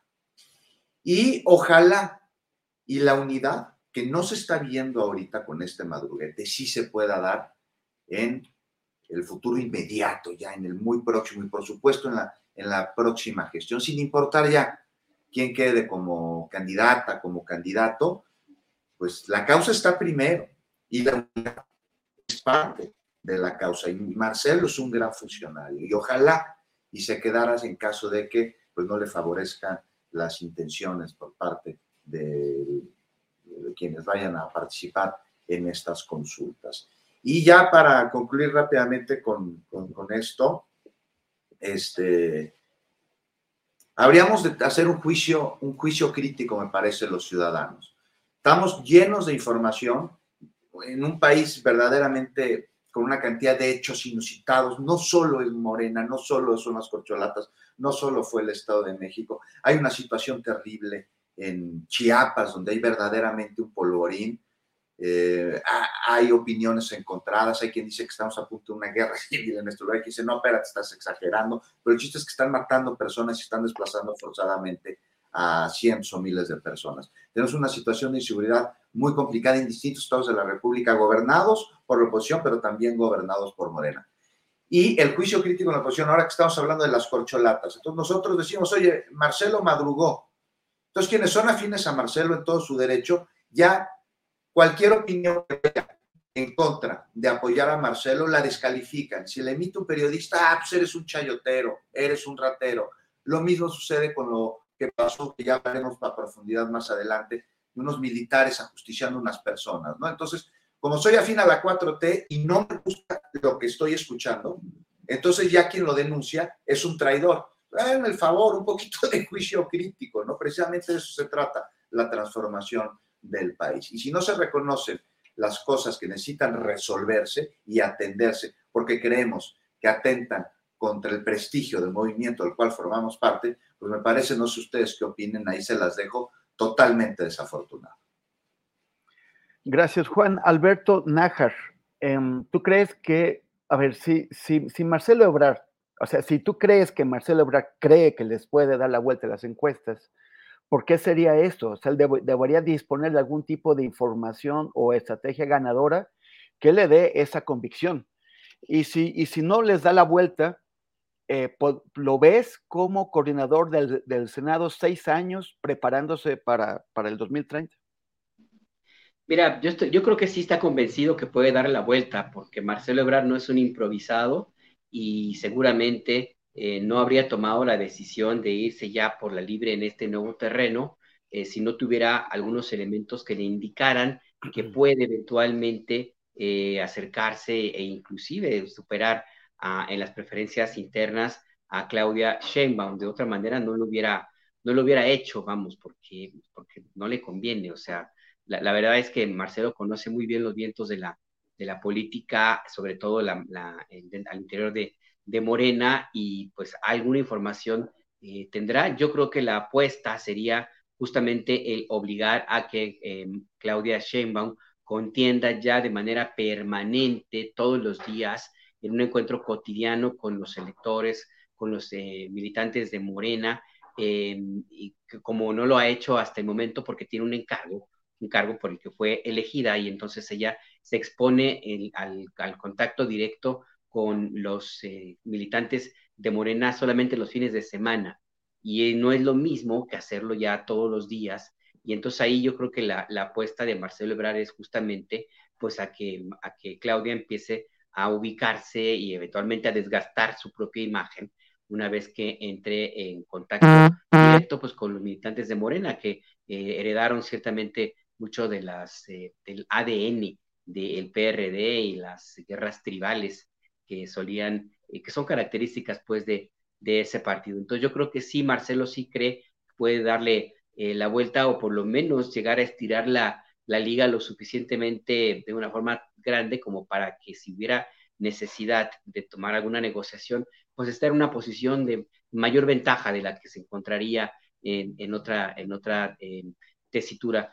Yo no, ahora mismo no veo muy claro si eventualmente Marcelo Ebrard se iría a la oposición, porque justo porque como tiene este conocimiento del partido y está tomando estas determinaciones, sabe perfectamente que le puede pasar lo que le ocurrió a Ricardo Monreal, que se quedó como el perro de las dos tortas, que no quedó ni bien ni con uno ni con otro, y se vio obligado a quedarse dentro de Morena eh, en las circunstancias en que ahora vive, pues eh, en este partido, el coordinador de los, de los senadores. Además, también Marcelo Ebrard tiene muy claro, muy claro, que fuera del el cobijo de la 4T es muy, muy difícil, muy difícil que pudiera eh, competir seriamente con cualquier candidato que postule la 4T. Las encuestas lo dicen, eh, si postulan a Marcelo, si postulan a Claudia o a, cualquier otra persona, de ahí ya una ventaja inicial por la, la, popularidad que tiene el presidente de la República, que de una u otra manera se contagia a la 4T. Marcelo podría perder ese manto protector si decide irse a la, a la tienda de enfrente y convertirse de aliado en adversario. Y Marcelo sabe muy bien lo que implica ser adversario de un presidente con las características y la fuerza política que tiene Andrés Manuel López Obrador.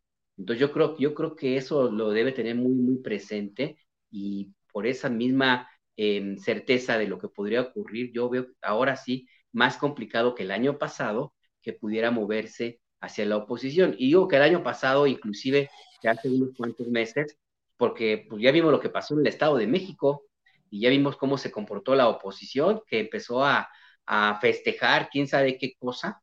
Parecía que habían ganado eh, los juegos, eh, todos los juegos mundiales del pasado y los que vienen en el futuro, como si hubieran ya ganado toda la Unión Europea fuera para ellos. O sea, empezaron a meterse en una discusión ahí de, de festejos que parecía algo realmente surrealista, como que no había un equilibrio emocional ahí dentro de la, de la oposición política. Y si esos van a ser los coordinadores de campaña o compañeros de causa de Marcelo Ebrard, pues menos, ¿no?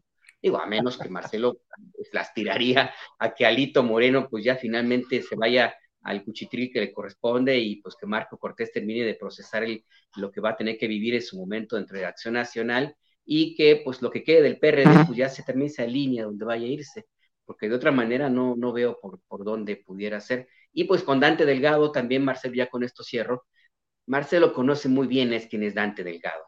O sea, sí sabe muy bien perfectamente cómo se las masca el, compañero que fue virrey, el virrey de Chiapas en los 90, 94, y que pues que no se caracteriza mucho por tener una misma línea de congruencia y el contrario es una enorme dosis de pragmatismo político. Gracias, Alberto. Federico, em, Gerardo Fernández Noroña bueno, e, esta mañana el presidente, así como, eh, fue así como si, por si no te había quedado claro, tú eres del PT, no eres de Morena. O sea, ya así como por enésima ocasión, dicho de muchas maneras y no, no funcionó. Usted, señor PT, y esto es para morenistas. Eh, se equivocó Fernández Noroña al convertir al PT en su vehículo político para, tratar de llevarlo hasta las más altas aspiraciones. eh, ¿qué, qué, opciones tiene ahora? ¿A qué podría aspirar? Eso por un lado. Y por el otro lado, también San Santiago Krill, pues ya casi, casi que Lili Talla ya lo está convirtiendo en un, en un outsider político dentro de, su propio partido. Ya levantó la mano Santiago y dijo, yo voy para la convocatoria que van a presentar eh, de, la alianza opositora el 26 de junio. Pero, pero ya casi parece que, que, la que va, que, la que le, va a decir, bueno, sí puedes poner tu firma aquí es Lili, que ya hasta, hasta Chamba le, ofreció en su equipo de, campaña. Em, se, se, va a convertir Krill y, los, y los dirigentes del PAN, a quien Lili Telles ahora en su autocrítica, porque es una autocrítica que no es autocrítica, porque ella no hizo nada en el Estado de México, pero sí dijo que los dirigentes de la oposición, que hacía falta nuevos dirigentes que sí fueran honestos, que sí fueran decentes, con lo cual les dice viejos, indecentes y deshonestos. Entonces, ¿cómo ven las, las cosas de, un lado y del otro? Fernández Noroña es... Eh, hay que recordar su labor parlamentaria. Ha sido un hombre eh, de mucho coraje, sin duda con un valor histriónico que no es nada eh, desdeñable en la política. Recordemos cuando le increpó a García Luna en la tribuna y, con un enorme, enorme valor cívico y personal, porque bueno, se estaba oponiendo a, al crimen más oscuro y siniestro, capaz de cualquier cosa en este país. Eh, tiene, tiene todo un historial mm, que también creo que a veces pierde eh, en gestos. Mm, la carrera interna lo hacen eh, traicionar un poco la imagen que él ha construido y eso tiene valor también en las preferencias. Eh, si él se hubiera posicionado realmente como el candidato radical. Por ejemplo, si él hubiera em, acentuado su discurso por algún momento más anticapitalista y hubiera dicho, bueno, acá para realmente transformar tenemos que dejar de pensar en solo la gestión del capitalismo y tenemos que empezar a ver por el bien del planeta, por el bien de los pobres, y son primero los pobres, cómo vamos a contener eh, un avance de un capitalismo que aunque ha sido cuestionado desde las palabras, en su faceta esta siniestra del neoliberalismo, es el, régimen económico que sigue imperando. En fin, no sé, se me ocurren caminos donde él hubiera podido radicalizar su izquierdismo y convencer a muchos, o, atraer, o, interesar a muchos eh, que piensan que en realidad estas izquierdas modernas que estamos viendo en Latinoamérica son solo gestores más o menos eficientes del capitalismo, con todo lo que eso implica en inercia de injusticia social. Y entonces, eh, pero él ha jugado con cierta ambivalencia y ha, ido a ciertos escenarios eh, periodísticos que también le han costado credibilidad. Y eh, lo del PT, pues yo, es una elección de hace mucho tiempo, que es un bastión identitario que él ha querido mantener durante mucho tiempo, que hoy efectivamente ante eh, el, avasallamiento de Morena le puede haber salido cara como estrategia política, pero también, aunque él estuviera dentro de Morena, que es el caso de Monreal, si el presidente baja el dedo, se acabó. No hay dedazo, pero hay dedazo.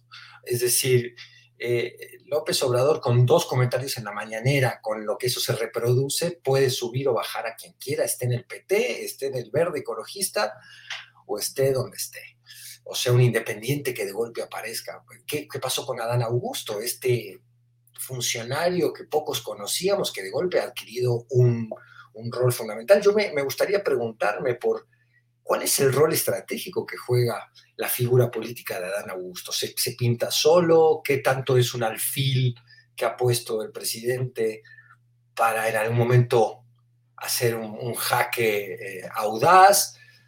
Pero que no, no es el jaque mate, en fin, ahí se abre otro campo de especulación. Con, respecto a Santiago Krill, eh, yo tengo un morbo con Santiago Krill, que es que me parece un tipo tan almidonado, es un tipo tal con esa barbita. A veces cuando yo me afeito demasiado la barba, digo, me estoy pareciendo a Santiago Krill, déjatela crecer porque este, e, esa barbita, o sea, es, un hombre cuya barba habla por él, ¿no? No, es, no tiene pasión, no tiene, ni tiene una barba decidida, ni tiene un rostro afeitado. Es un, un melifluo que nos anuncia en estas encuentros de la oposición que van a implementar un nuevo régimen político en México. No se lo cree nadie.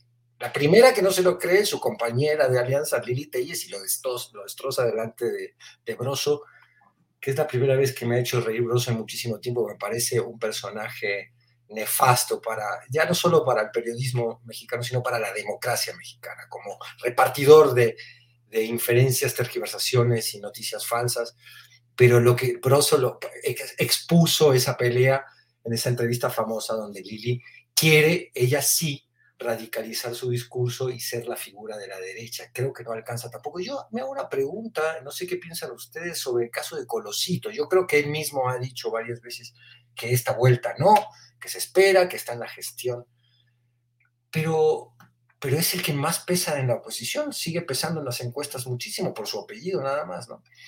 Eh, no, yo Krill, lo veo sin la menor oportunidad. Eh, creo que es el candidato que más le gustaría a Morena que estuviera en las listas de la oposición. Es, es un hombre sin la menor credibilidad. Gracias, Fede. Juan, ¿tú, ¿tú, cómo la ves? A ver, este, ¿qué futuro para Fernández Noroña después de que la dirigencia de, su movimiento le, le da un, un, manazo y otro también? ¿Y qué, ¿Y qué futuro para la dirigencia del PAN una vez que la novata les da también un manazo y otro también? Pues mira, hay, hay, dos cosas claras, ¿no? O sea, sí es un hecho que salió a reclamar el diputado Gerardo Fernández Noroña, que hay que decir tiene jale, sin duda, en varias partes de la República. No le pareció y en todo su derecho está que no lo invitaron a la cena en el mayor, antier. Yo le preguntaría al diputado Fernández Noroña, a quien respeto mucho y reconozco muchísimo por sus luchas, no solo ha sido una, ha sido varias, por su necesarísima beligerancia verbal con la que el lenguaje ciudadano ha desmenuzado las atrocidades que con apariencias sociales se han hecho desde la oposición. Este, que esta, la del mayor, que tal vez, ¿no? Que si no ve que fue una reunión para los miembros del Partido Morena, no para toda la 4T, es decir, no para los partidos aliados, ya, ya lo señalaban por ahí, ¿no? Por eso tampoco fue Manuel Velasco. Ya se hubieran invitado a uno de los aspirantes a la candidatura de alguno de los partidos amigos de Morena y a otro no, pues eso sí habría estado bien gacho, ¿no? Pero al diputado Fernando Noroña le habría gustado que lo invitaran y consideró que hubiera sido algo justo, totalmente respetable, comprensible su postura, sin duda. Y bueno, pues ya lo invitaron al próximo domingo, ya Mario Delgado personalmente lo invitó al encuentro que tendrá el partido Morena el próximo domingo, y pues ahí está. Ya. Sobre Santiago Krill, hijos. A ver, me decías, Federico, toda razón, Lili Telles está arriba de Santiago Krill, por supuesto. Pero a ver, unas encuestas y Santiago Krill estaba en tercer lugar en el pastel de la oposición. En segundo, arriba de él, como bien señala Federico, Lili Telles. ¿Sí vieron quién está en primer lugar antes que ellos? Temoris, Federico, Alberto. Todas las encuestas coinciden. Hay alguien que está arriba. Es eh, estaba Lili, ¿no? Ninguno. Ah. Ninguno está arriba de estos dos canijos. Ninguno. Pero en fin, imagínate qué tan flaca está la caballada en la oposición. Es una lástima porque es síntoma de ausencia de proyecto en un elemento que es totalmente necesario en cualquier democracia, una oposición, pero seria, ¿no? Que, que abone, que vigile, que reconozca que es oposición por mandato popular y que su trabajo es abonar a la vida política del país, no hacer politiquería que es pues, lo que hacen mayoritariamente en la oposición, una cada vez más débil, con una alianza que no más no va a ser, no hay manera, porque ¿quién quiere sentarse con, con Alito? A ver, en serio, ¿quién se quiere sentar junto a Alito para que a la hora de tomar la silla te la quita y te vas a caer? O, o, si no pasa eso, lo que va a pasar es que va a ganar esa silla y con ella te va a dar sillazos, como, como cerraron las campañas en el Estado de México. Ya sabes, esta aportación que tuvo eh, esta organización que hoy usa el nombre del PRD, alianzas agarrarse a sillazos. ¿no? Entonces esa alianza es imposible, no tiene futuro, cada uno de los partidos que la conforman están rotos en su interior, este, el PRD eh, pierde dos registros más. Oigan, ya vieron que una vez que Delfina rinda protesta, Movimiento Ciudadano va a gobernar a más personas que el ya ni revolucionario ni institucional. Así es, con Jalisco y con Nuevo León. Tres veces más personas, sí. Sí, que, que, ya decía Leonardo Curcio que el PRI se convierte en un partido lagunero, es el partido de la laguna. Y el PAN, pues ve nada más a su dirigente, digo, perdón, pero le falta pinky cerebro. No más está nada más una de sus Ahora dicen que no van a levantar cascajo de morena para la candidatura. Pues entonces, pues por lo dicho, pues Lili Telles ya no tiene entrada, ¿no? Pues sí, como bueno. Este, Alberto, ¿qué va a pasar con Gerardo? ¿Se va a quedar noroñando en la loma? ¿O qué, o qué, o qué destino puede tener? Y qué, qué, qué situación van a tener adentro del PAN si por encima de, los, de los candidatos tienen a la que acaba de llegar, a la señora regañona, pelonera, que acaba de, llegar. Y por encima de ella a ninguno. Pues mira, el caso de Gerardo Fernández Noroña, yo le veo muy pocas posibilidades de que sea elegido el candidato presidencial del movimiento de la 4T. No lo veo tampoco fuera de, de, movimiento. No, no lo veo. En el PRI no creo que lo quieran, en el PAN lo aborrecen. Y el PRD, pues a lo mejor sí lo, lo recibiría, pero pero pues quién del, del PRD y ahí ya no va a quedar nadie, ya están disputando saber quién va a pagar la luz, saber quién va, a, quién le van a dejar la cuenta, de, como en las cantinas, ¿no? Que se van todos y dejan embarcado al, al que más se, se, clava con, pues ahí con, con la fiesta. En fin, que yo veo que Fernando Noroña pues va a tener que tomar una decisión en algún momento y tendrá que haber una negociación intensa porque tampoco creo que vaya a aceptar cualquier cosa para permanecer dentro de la 4T, porque esa sería como la segunda vez en la cual, según recuerdo, lo hacen a un lado de esta manera como se empieza a perfilar ahora mismo. Recuerden que en 2012, justamente, cuando se postuló el ahora presidente Andrés Manuel López Obrador, em, pues prácticamente hizo a un lado, no permitió que Fernández Noroña se hiciera campaña o se acercara demasiado al equipo de, del candidato López Obrador porque tenía muchos negativos, Noroña, tenía mala imagen y eso me pareció a mí personalmente, pues la verdad que de muy mala fe o, por lo menos una, una situación de, no haberle agradecido lo suficiente, porque si hubo alguien que incluso casi se agarra golpes eh, con personajes ahí en la Cámara de Diputados para defender a López Obrador, fue Fernández Noroña.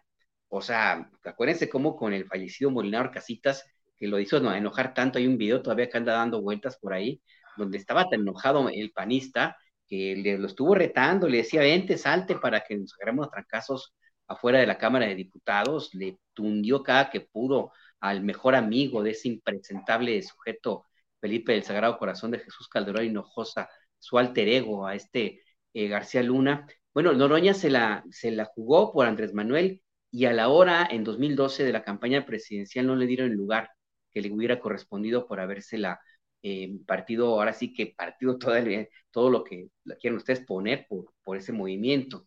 Entonces, ahora mismo yo creo que si le quieren hacer algo parecido, pues le va a salir muy caro para que vuelva a permanecer Fernando Noroña, porque sí se la ha jugado, sí también se la ha jugado muy a su estilo, muy a su manera de, de ser, a su propia eh, idea de personaje como, como es Noroña, pero se la ha jugado. Entonces, yo creo que para que pueda permanecer dentro de la 4T tendría que haber una negociación eh, importante, intensa, para que se mantenga dentro de, este movimiento y aporte lo que pueda aportar a, quien sea candidato o, candidato. ¿Puede hacer más ruido afuera?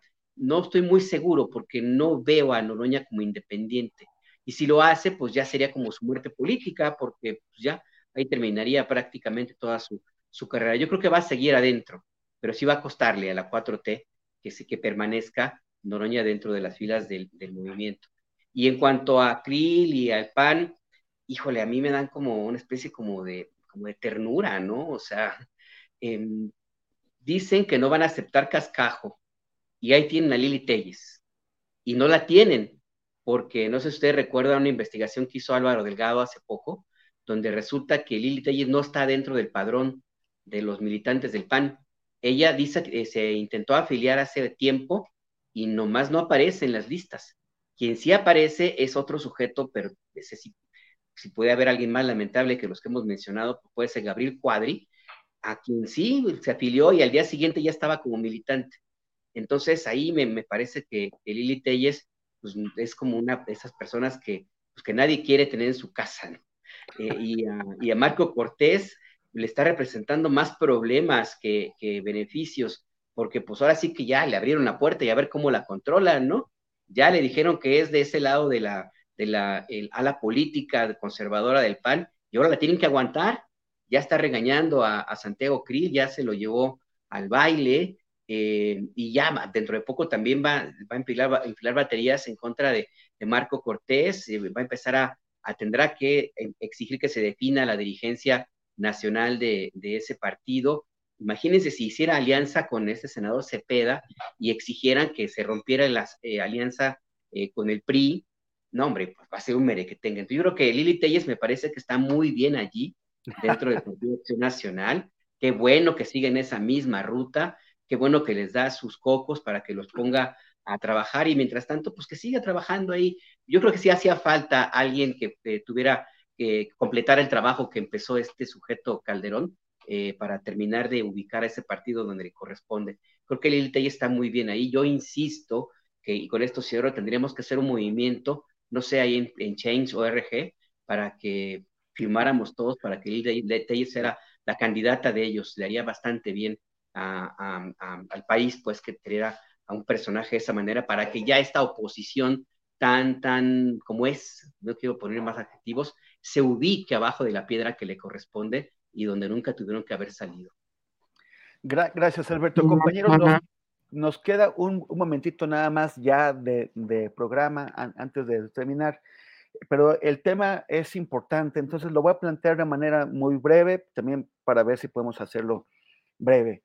El, eh, ayer vimos este video de la, de la matanza, de cómo soldados ejecutaron a cinco personas que estaban desarmadas y sometidas y esposadas y el presidente esta mañana dijo, uno, que ya se iba a proceder contra los responsables y dos, que era un, hecho aislado. La pregunta, Juan Becerra Costa, es, ¿es un hecho aislado? ¿Basta con proceder contra los que dispararon?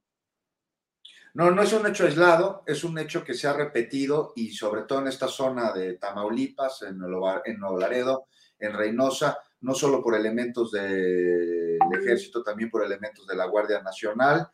Es una herencia de este sexenio de sangre y de crimen del sujeto innombrable, que Alberto se conoce su nombre completo, yo no lo puedo pronunciar porque me salen naftas en la boca, eh, y es una situación que se tiene que atender. Pero lo que sí veo es que emite ayer un comunicado de la Secretaría de la Defensa Nacional, en donde en un principio reconoce que algo está sucediendo y que va a investigar. Terminan reconociendo que en efecto así sucedió.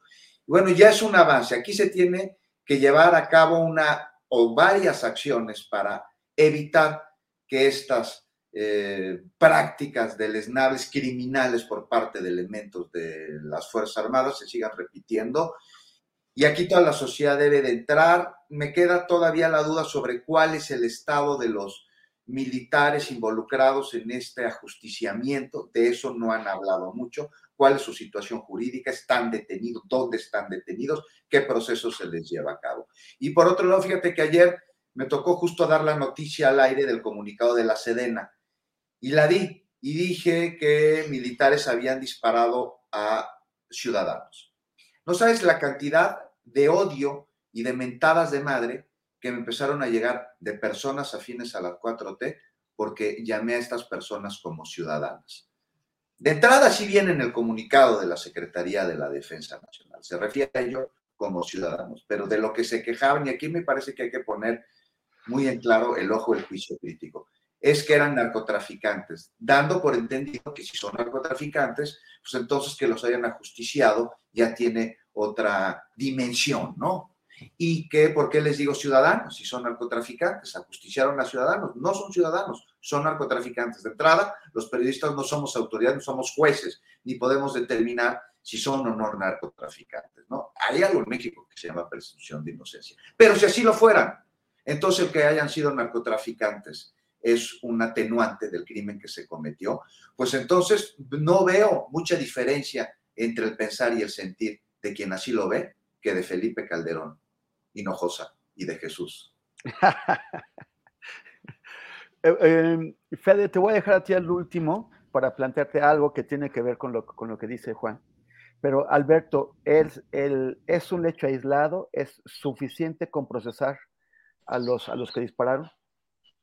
No, no es un hecho aislado, ha venido ocurriendo hace mucho tiempo y parte del hecho de que el ejército que ahora mm. está bajo la, el gobierno de la 4T es el mismo, el mismo ejército que estuvo bajo el gobierno de Peña Nieto, de Calderón, de Fox, de Cedillo, de Salinas, de Miguel de la Madrid, de López Portillo, de Echeverría, y de échenle para atrás. Fueron entrenados con las mismas bases, recibieron el mismo, eh, la misma enseñanza oral, si tú quieres, de parte de los mismos mandos formados hace mucho tiempo y que han sido responsables de algunas de los episodios más oscuros de la historia reciente de nuestro país.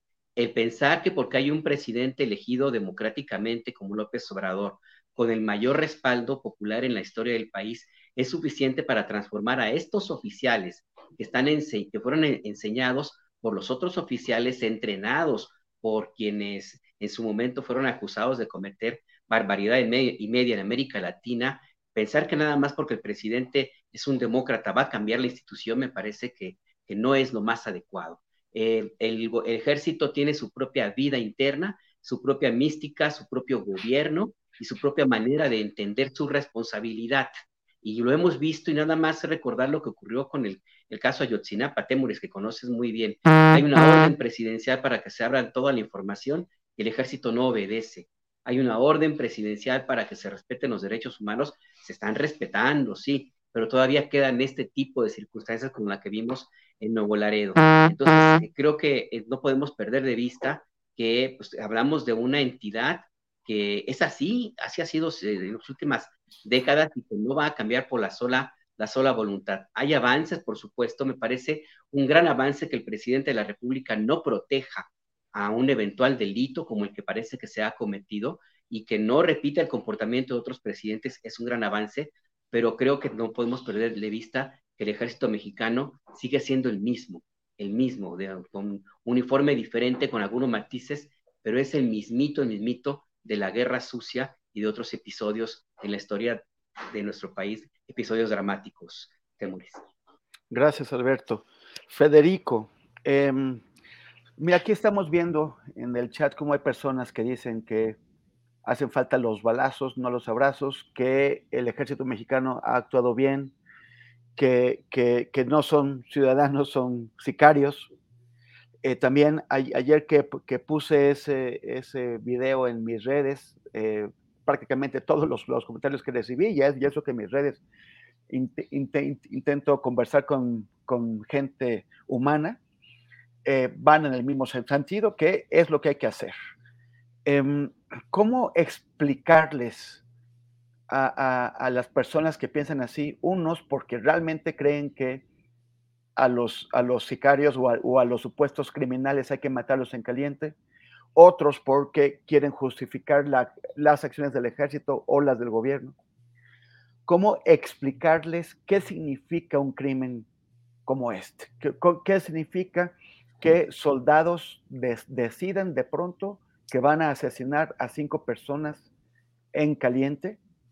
¿Qué significa para la vida democrática? ¿Qué, qué significa para un, sistema judicial como, como el nuestro? ¿Y qué significa para las personas, para los seres humanos? Y, perdón, perdón rápido, Temoris. Sicarios, criminales, narcotraficantes, en caso que así lo fueran, son ciudadanos nos guste o no. Yo creo que significa el, fin del Estado de Derecho y el, surgimiento del Estado terrorista. Eh, el, Estado, los que estamos convencidos de que hace falta la institución del Estado para que eh, la sociedad no viva en la ley del más fuerte, ha venido fracasando de manera catastrófica eh, en muchos países de nuestra Latinoamérica y en México muy especialmente en la procuración de la justicia. Entonces, hay muchísima gente que ha sido víctima del crimen, que ha perdido la fe en el Estado y por eso puede llegar a decir que eh, no son ciudadanos los criminales y que hay que matarlos y caer en el pensamiento fascista o en el pensamiento totalitarista, eh, en el cual si lo lleváramos a la práctica de manera consciente, institucionalizada, estaríamos quebrando la misión principal del Estado. El Estado es el que tiene el monopolio de la violencia justamente porque la sociedad se lo permite, se lo ha otorgado para que los que puedan ser víctimas de crímenes estén protegidos. Eh, en esa definición crucial se juega la sociedad en la que queremos vivir. El camino no puede ser eh, el mátelos en caliente. Eh, no puede ser porque se rompe por completo el pacto social y volvemos a, a la ley de la selva.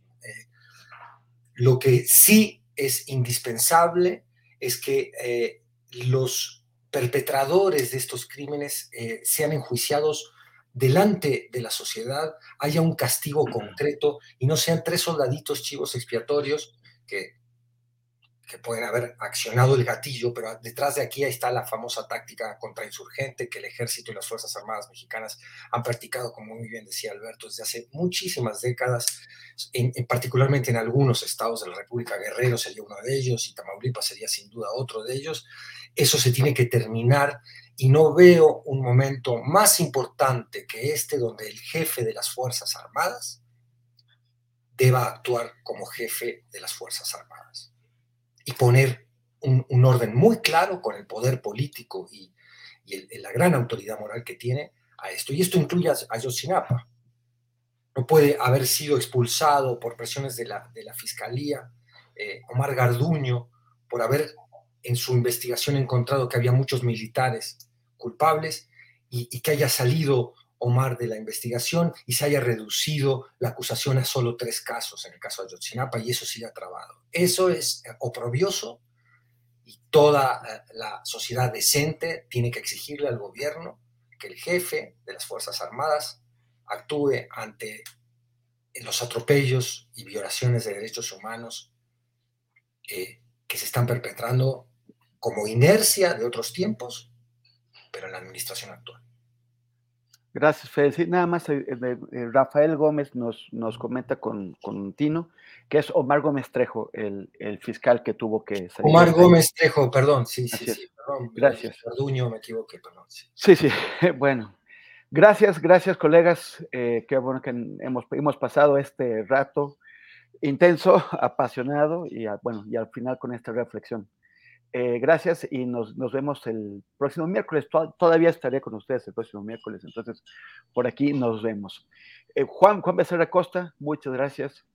Gracias, Temoris. Abrazo, Federico de Veras. Qué gusto compartir la mesa contigo, Alberto, como siempre. Y un saludo a Adriana y a todos los que nos están viendo. Gracias, Federico Bonazo. Muchas gracias. Un gusto grande estar con ustedes, a quienes siempre sigo, que representan a ese periodismo que, independiente que tanto bien le hace a un país sacudido por, por infodemias, tergiversaciones y, periodismo al servicio de, intereses económicos eh, y, que practican, eh, atentan contra el derecho a la información de, la población. Gracias, gracias Fede. Y Alberto Nájar, muchas gracias. Muchas gracias, Temoris. Juan, qué gusto, Federico. Ojalá que no sea la primera vez, qué gusto coincidir en este espacio. Yo te sigo y te leo con muchísimo interés siempre y la verdad que qué gran, gran gusto estar por acá contigo. Adriana, también un abrazo, un abrazo y a todos los que nos escucharon, pues nos va como nos va, pero bueno, pues qué se le va Gracias, gracias. Hasta el próximo miércoles. Nos vemos, serenos morenos. Y ahora vamos a regresar con Adriana Buentello, que tiene dos notas finales antes del cierre de nuestro programa. Gracias, Adriana.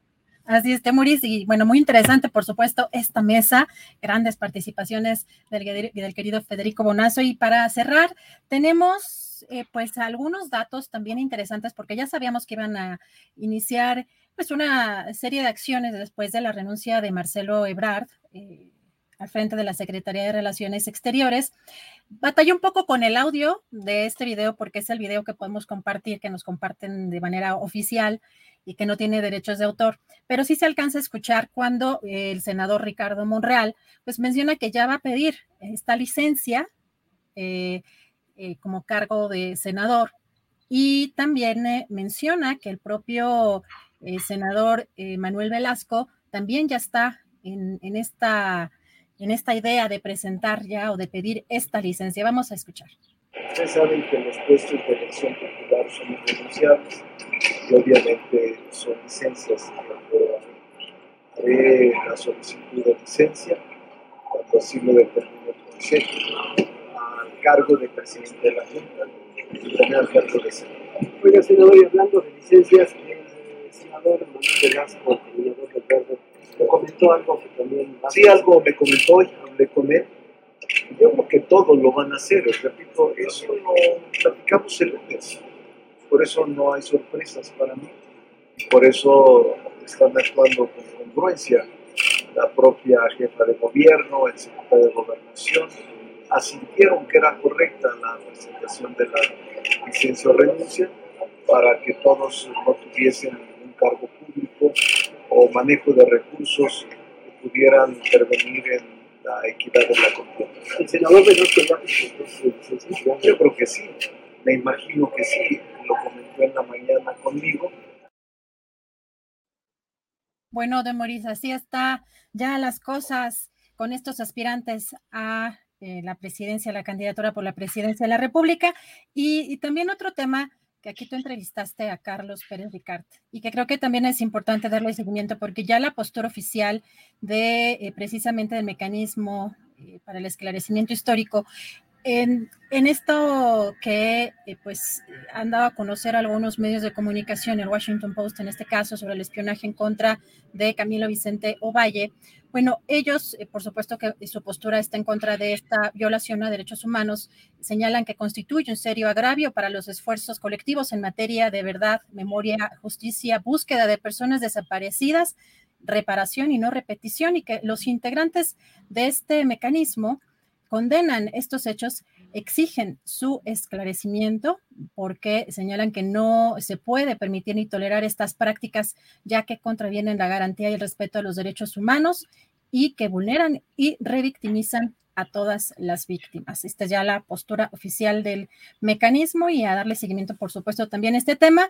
Comentarles que mañana retomamos la entrevista que estábamos buscando hacer eh, hoy justamente por este retiro que hizo el gobierno de Enrique Alfaro a este memorial por el 5 de junio de 2020 en este tipo de actos eh, que denuncian pues personas que han sido familiares de personas desaparecidas en este antimonumento con estas luchas que han llevado a cabo. Mañana retomamos esta entrevista y Temoris creo que ahora sí ya huele a sopita. Está un poco nublado por acá, pero sigue el calor. Aquí, aquí está empezando a salir el sol, ya, ya echó un poquito, ya cayó un poco de agua y ahora hay un poquito de sol. Entonces ahí vamos. Ahí está, lo, quito el clima, pero ahí andamos, Temoris. Pues escuchamos en la noche al querido Paco Cruz a las nueve de la noche en la videocharla. Les recordamos que Julio Sillero todavía unos días más estará de vacaciones, pero ya se acerca el día de su regreso y lo esperamos con muchas ansias, por supuesto, a este su canal. Temoris, muchísimas gracias por todo, por tu conducción, por tu participación en este espacio. Muchas gracias, Adriana, y no, no se desesperen, pronto habrá más. Julio, antes de julio, habrá más Julio. Así es. Buenas tardes, Temoris, a todos, hasta mañana.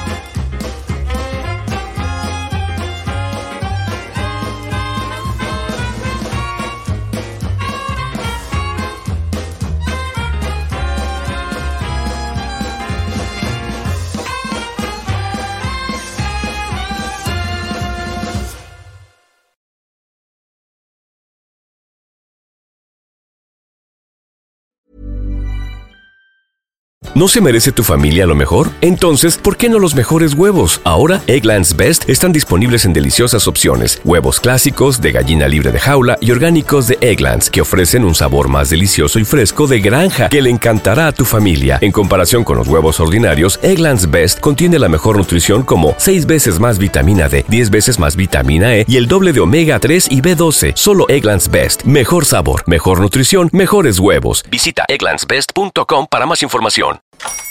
Hola, buenos días, mi pana. Buenos días, bienvenido a Sherwin Williams. ¡Ey! ¿Qué onda, compadre?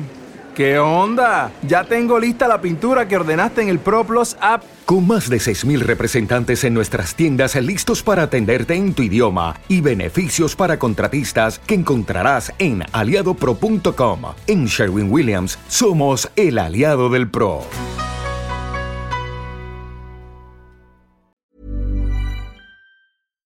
Para que te enteres del próximo noticiero, suscríbete y dale follow en Apple Spotify, Amazon Music, Google o donde sea que escuches podcast. Te invitamos a visitar nuestra página julioastillero.com.